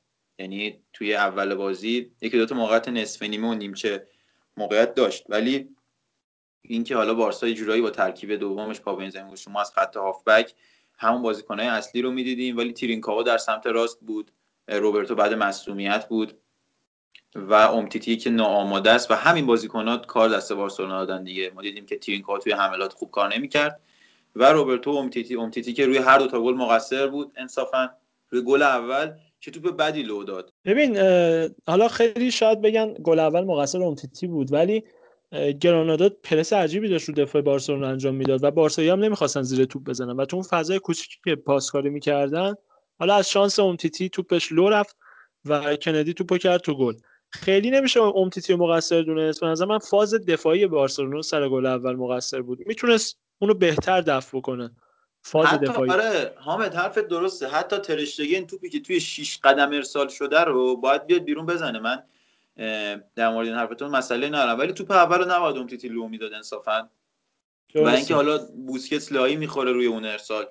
و هر اتفاقی که میفته نمیشه اونقدری بست به خط دفاعی و اینها. توپ اول نباید لو بره دیگه حالا که رفته بقیه باید جمع کنن نشد و بارسا اسم حالا اسم ترشتگین برخلاف جهت بازی که چقدر میفته آره دقیقا ببخشید حالا اسم ترشتگین اومد از اهمیت بازی همینقدر بگیم که نتو نیمکت‌نشین شد و کمان حدس زد که بازی شاید بکشه پنالتی و ترشتگین رو از اول بازی داد این خیلی برای کمن نشون میده که این بازی مهم بوده براش و و آره. به نظرم حساب کرده حالا امیدوارم که بارسا با یه جام بتونه به فضای درستری برسه. توی نیمه اول بجز همون گلی که بارسا می‌خوره و یکی دو تا موقعیت نصف نیمه که ایجاد می‌کنه چیز خاصی ارائه نمیده بارسلونا. مسی رو بسته بودن قشنگ اون سمت. و نیمه دوم یه تعویزی کرد گرانادا. کندی رو از زمین بیرون آورد. و همین به نظرم موتور حرکتی تیمشون اون جلوی زمین رو خاموش کرد یه جورایی. چون کندی بازیکنیه که قشنگ دریب می‌زنه میره جلو و بازیکنیه که می‌تونه حمله توپ انجام بده. اونم وقتی که تیم حریف جلو می‌کشه. اما همون اول نیمه روی پاس اشتباه گریزمن توی یک سوم دفاعی حریف. چه پاس بلندی ارسال کرد اونجا مونتورو و سولادو پشت اومتیتی فرار کرد. سولادوی پیر. من هم اومتیتی چرا نمی‌رسه بهش و این سرعت فوق العاده پایینش و دروازه باز شد. آره خیلی هم راحت دروازه‌تون باز شد. در صورتی که کندی وقتی اومده بود بیرون دفاع بارسلونا یه ذره خیالش راحتتر شده بود. فکر می‌کرد آنچنان دیگه خطرناک نمی‌تونه باشه. خط حمله گرانادا و بالا اومده بودن. امتیتی تنها بود و می‌شد حد زد که امتیتی جا بمونه. حتی مقابل به قول تو سولادو پیر. و به این شکل دو هیچ بارسلونا تا دقیقه 47 عقب افتاده بود تو خونه گرانادا. آره و حالا ده دقیقه بعدم که اون اتفاق افتاد که روبرتو مصدوم شد دوباره. بعد یک ماه الان فکر کنم مهمون کلینیک بارسلونا باید باشه و در ادامه دست به زمین میاد. روبرتو خیلی بازیکن تاثیرگذاری نیستش ولی بودنش خوبه. گاهن نیازه که آدم بتونه وقتی دست نیست یه بازیکن رو اونجا بذاره. و در ادامه بارسا دقیقه 60 به بعد به خودش میاد. آره با اومدن دمبله و بریتویت و البته اون سمت گرانادا یه تعویزی انجام میده. وایخو استاد وایخو دقیقه 80 بازیکن بله. محبوب زمین. دقیقه 80 میاد تو زمین و 5 تا گل رو از اون دقیقه به بعد می‌خوره گرانادا. این خیلی جالبه. یعنی تا دقیقه خیلی 80 قشنگه. کلا تعویضای گرانادا قشنگ بوده. اول کندی آورد بیرون. بعد یه لوئیس سوارز نامی رو آورد تو زمین که یکم اذیت کنه. و بعدش هم وایخو و بارسلونایی که متوجه شد مشکل تیم کجاست. این امتیتی از زمین بیرون اومد بجاش بریتویت به زمین میاد. یکم دیانگ میره عقبتر. و به جای بوسکتس هم ریکی پوچ وارد زمین میشه. این بازیکنی که قشنگ می‌تونه جریان بازی و تمپوی بازی رو بالا بیاره. بارسلونا هر وقت تمپوی بازی رو بالاتر آورده دیدیم که نتیجه گرفته. و از این تعویض به بعد از تعویض پوچ به بعد مسی یه line میاد عقبتر. و میاد در کنار پوچ حالا میگن بازی سازی از پشت یک سوم دفاعی حریف رو شروع می‌کنن. دیگه از اون حالت وینگر در میاد که بزنه و cut inside کنه. و میشه اون مسی که حالا ما یکی دو فصل قبل می‌دیدیم. دقیقا همینطوره و وظیفه ای که به خصوص این فصل بهش محول شده که همونطور که خود اشاره کردی و خودم بارها تو اپیزودهای قبلی گفتم میاد عقب و یه اوورلود سمت راست ایجاد می‌کنه سمت چپ یه بازیکن آزاد می‌کنه که معمولا آلبا یا گیریجمن هستش که تو این بازی هم گل یک و دو دقیقا کپی هم بود. گل اول رو خود گیریجمن زد گل دوم رو دوباره واسه گیریجمن مسی کشید ولی این دفعه به آلبا پاس و آلبا کارو تموم کرد. آره توپایی که رو تیر دو ارسال میشه و گیرجمن عالی اونجا میره فضا رو پیدا می‌کنه. حالا یا یه کاتبک می‌کنه برای بازیکنی و یا خودش می‌زنه. گریزمنی که قبل از حتی گل زدنش هم یه قیچی برگردونه خیلی خوشگل زد که گلر گرانادا دیگه داشت اذیت می‌کرد یه جایی به بعد. اگه اون گل دقیقه 88 یه جورایی به خودشون زد. اگه اون گل رو اونجوری دروازش نمی‌شد قشنگ می‌شد این بازی بعدش اه، مورد ناسزا و توهین قرار بگیره. و دیگه چی میشه گفت گریزمنی که حالا این همه ازش مینالیدیم؟ دقیقه 88 تا 92 فرشته نجات بارسا میشه یه جورایی. آره آره راجع به گلر گرانادا هم صحبت کردی 14 تا save داشت تو این بازی. 5 تا گل خورده ولی اون 14 تا save ی که داشت تونست گرانادا رو تا حدی تو بازی و 120 دقیقه نگه داره و این نمایش آبرومندانه رو تونستن نشون بدن. یه مشکلی هم که حالا بارسلونا بارسلونا داره نمی‌تونه تو 90 دقیقه کارو تموم بکنه. این موردی که تو به خصوص ماه ژانویه خیلی به چشم اومده. بارها تیمتون بازیش کشیده به 120 دقیقه. تو این بازی 36 تا شوت زد بارسلونا. به قول خیلی از دوستان وقتی آمار رو نگاه می‌کنی انگار بازی پلیستیشنه. از این 36 تا شوت 22 تاش سهم مسی بود که مسی تو این بازی هم تونست 10 تا موقعیت گل ایجاد بکنه و یه پاس گل بده. نظری داری راجع به این موضوع؟ ببین مسی این بازی خوب بود. خیلی هم خوب بود انصافا ولی باید نقش بقیه بازیکنهای تیم رو هم در نظر بگیریم دیگه. حالا دیگه فقط مسی نیست. حالا نمیشه گفت مسی تنهاه و حالا این اتفاقات میفته. شاید کمان دستش خالی باشه ولی مسی تو زمین تنها نیست. پدری هست دیانگ هست گریزمن آلبا و حتی دمبله و ترینکاوا دیگه بازیکنایی هستن که مسی باید باشون به تطابق برسه. دیگه نمیشه گفت مسی تنها برید براش امباپه هالند بخرید. درسته. آره خب و برس- 20 تا از این شوت از این 36 شوت حامد توی چارچوب بود. این دقت هم اومده بالاتر. با اینکه بارسا سه بار به تیر می‌زنه 5 تا گل هم زده. آره ولی من میگم چرا باید کار بکشه به دقیقه 90 یعنی چون تا دقیقه تیم ضعیفه. آه یعنی خب همین دیگه رئال و بار به خصوص بارسلونا جلوی تیمایی که اتوبوس پارک می‌کنن به اصطلاح به مشکل می‌خورن و پلن جایگزینی ندارن واسه این موضوع. و از شروع مجدداشون آنچنان نمی‌تونن استفاده بکنن. چون وقتی می‌بینی تیم حریف داره اتوبوسی بازی می‌کنه و اتوبوس پارک می‌کنه جلوی دروازش بهترین راه اینه که شوت از راه دور بزنی یا از شروع مجددات استفاده بکنی. ولی خب می‌بینی ولی این اتفاق نمیفته آره حامد ولی می‌دونی نظر من اینه که تیم ضعیفه به خاطر اینکه خط دفاعی اشتباه می‌کنه. اگر همین بارسلونا این بازی خط دفاعیش دو تا اشتباه بارسلونا تا گل می‌خوره دیگه. اگر این اشتباهات اتفاق نمیافتاد و حالا پنالتی هم که سرجینیو دست داد دیدیم که چقدر پنالتی بیجوی احمقانه بود. و این اتفاقات اگه نیفته بارسا می‌تونه توی همون 90 دقیقه بازی رو ببره. ولی خب این اشتباهات دفاعی میچربه دیگه. تیم ضعیف میشه. آره این موردی هم که تو اشاره می‌کنی می‌تونه وارد باشه.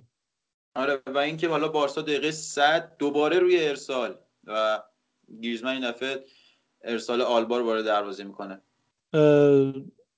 یه کامبکی انجام میشه به طور کامل. تیمی که مدت ها بود خودش کامبک می‌خورد. این دفعه دقیقه حالا صد تیکه. خودمون داغونه. دارم به تو. طبیعیه دیگه. دو تا تیم خوب که با هم کاری ندارن. دقیقا. توی توی فعل و انفعال روی کرنر یه ارسال و ضربه سری که گیرجمن می‌زنه و تیمتون رو سه دو جلو میندازه. اما این همه ماجرا نیست. چرا که دقیقه 103 اه، استاد دست خیلی وینیسیوس تور جایی که می‌تونست خیلی پنالتی. نتیجه میده. آره پنالتی. پنالتی خوب زد. آره فدویکو خیلی خوب پنالتیشو زد. اما بارسلونا تازه موتورش روشن شده بود و پشت box مسی شوتی می‌زنه دفع ناقص گلر گرانادا و جاگیری خوبی که دیونگ داشت رو به روند گلزنیش دیونگ هم ادامه میده. فوق‌العاده بود ضربهش و بعد از اون گل بارسا دیگه عقب نکشید. چون می‌دونست که اگه عقب بیاد گرانادا حمله خواهد کرد و ضعف دفاعی خواهد داشت. بارسلونا یکم جلوتر بازی می‌کنه توی box حریف پاسکاری می‌کنه پشت box حریف به این قضیه می‌رسه. تا جایی که دقیقه 113 اون گل خوشگل آلبا به ثمر می‌رسه. چقدر خوب زد اون روپا رو. یه والی من از وقتی سوارز رفته والی خوشگل تو بارسا ندیده بودم.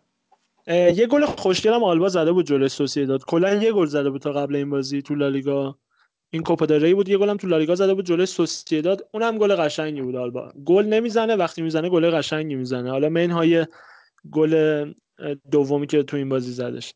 این گلش خیلی حالا- قشنگ آره و اینکه من خاطر انگیزترین گلی که از اولا به خاطر میارم گلش توی چمپیونز لیگ به میلان بود. درسته. میگم کم می‌زنه کم آره با کیفیت. آره و. تو دفاع هم کم سوتی میده ولی با کیفیت. ولی با کیفیت. تو سر بازی مهم. آره. مرد با میدان های مهم و بزرگه.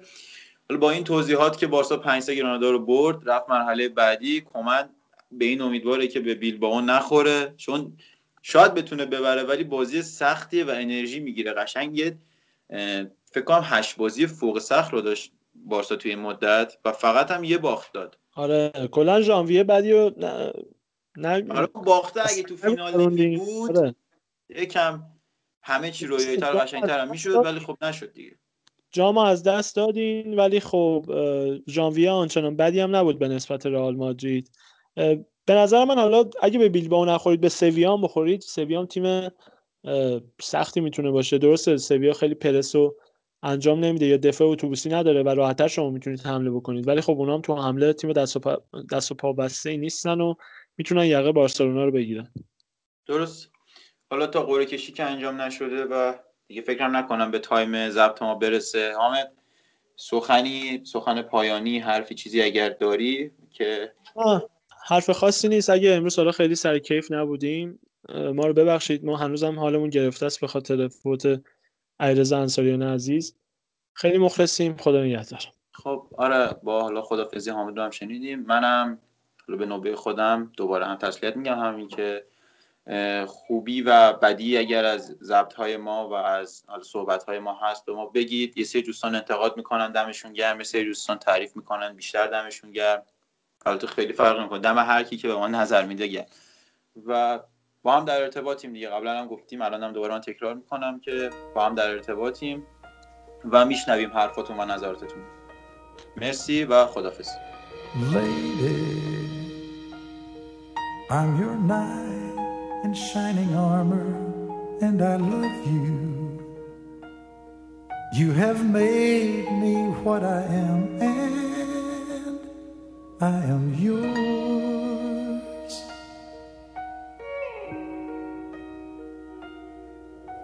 My love.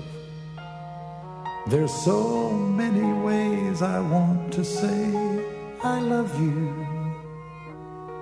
Let me hold you in my arms forevermore.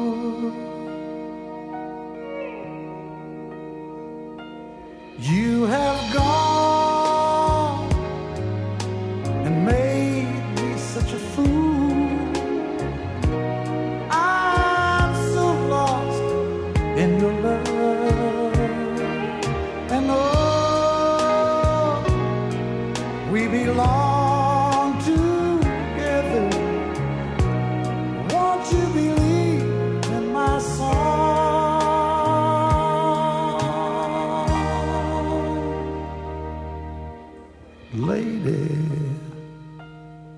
for so many years I thought I'd never find you. You have come into my life and made me whole.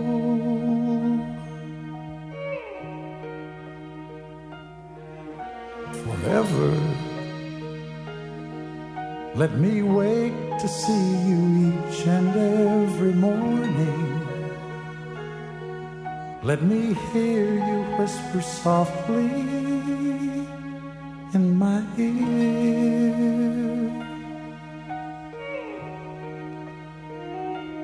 In my eyes, I see no one else but you. There's no other love like I love.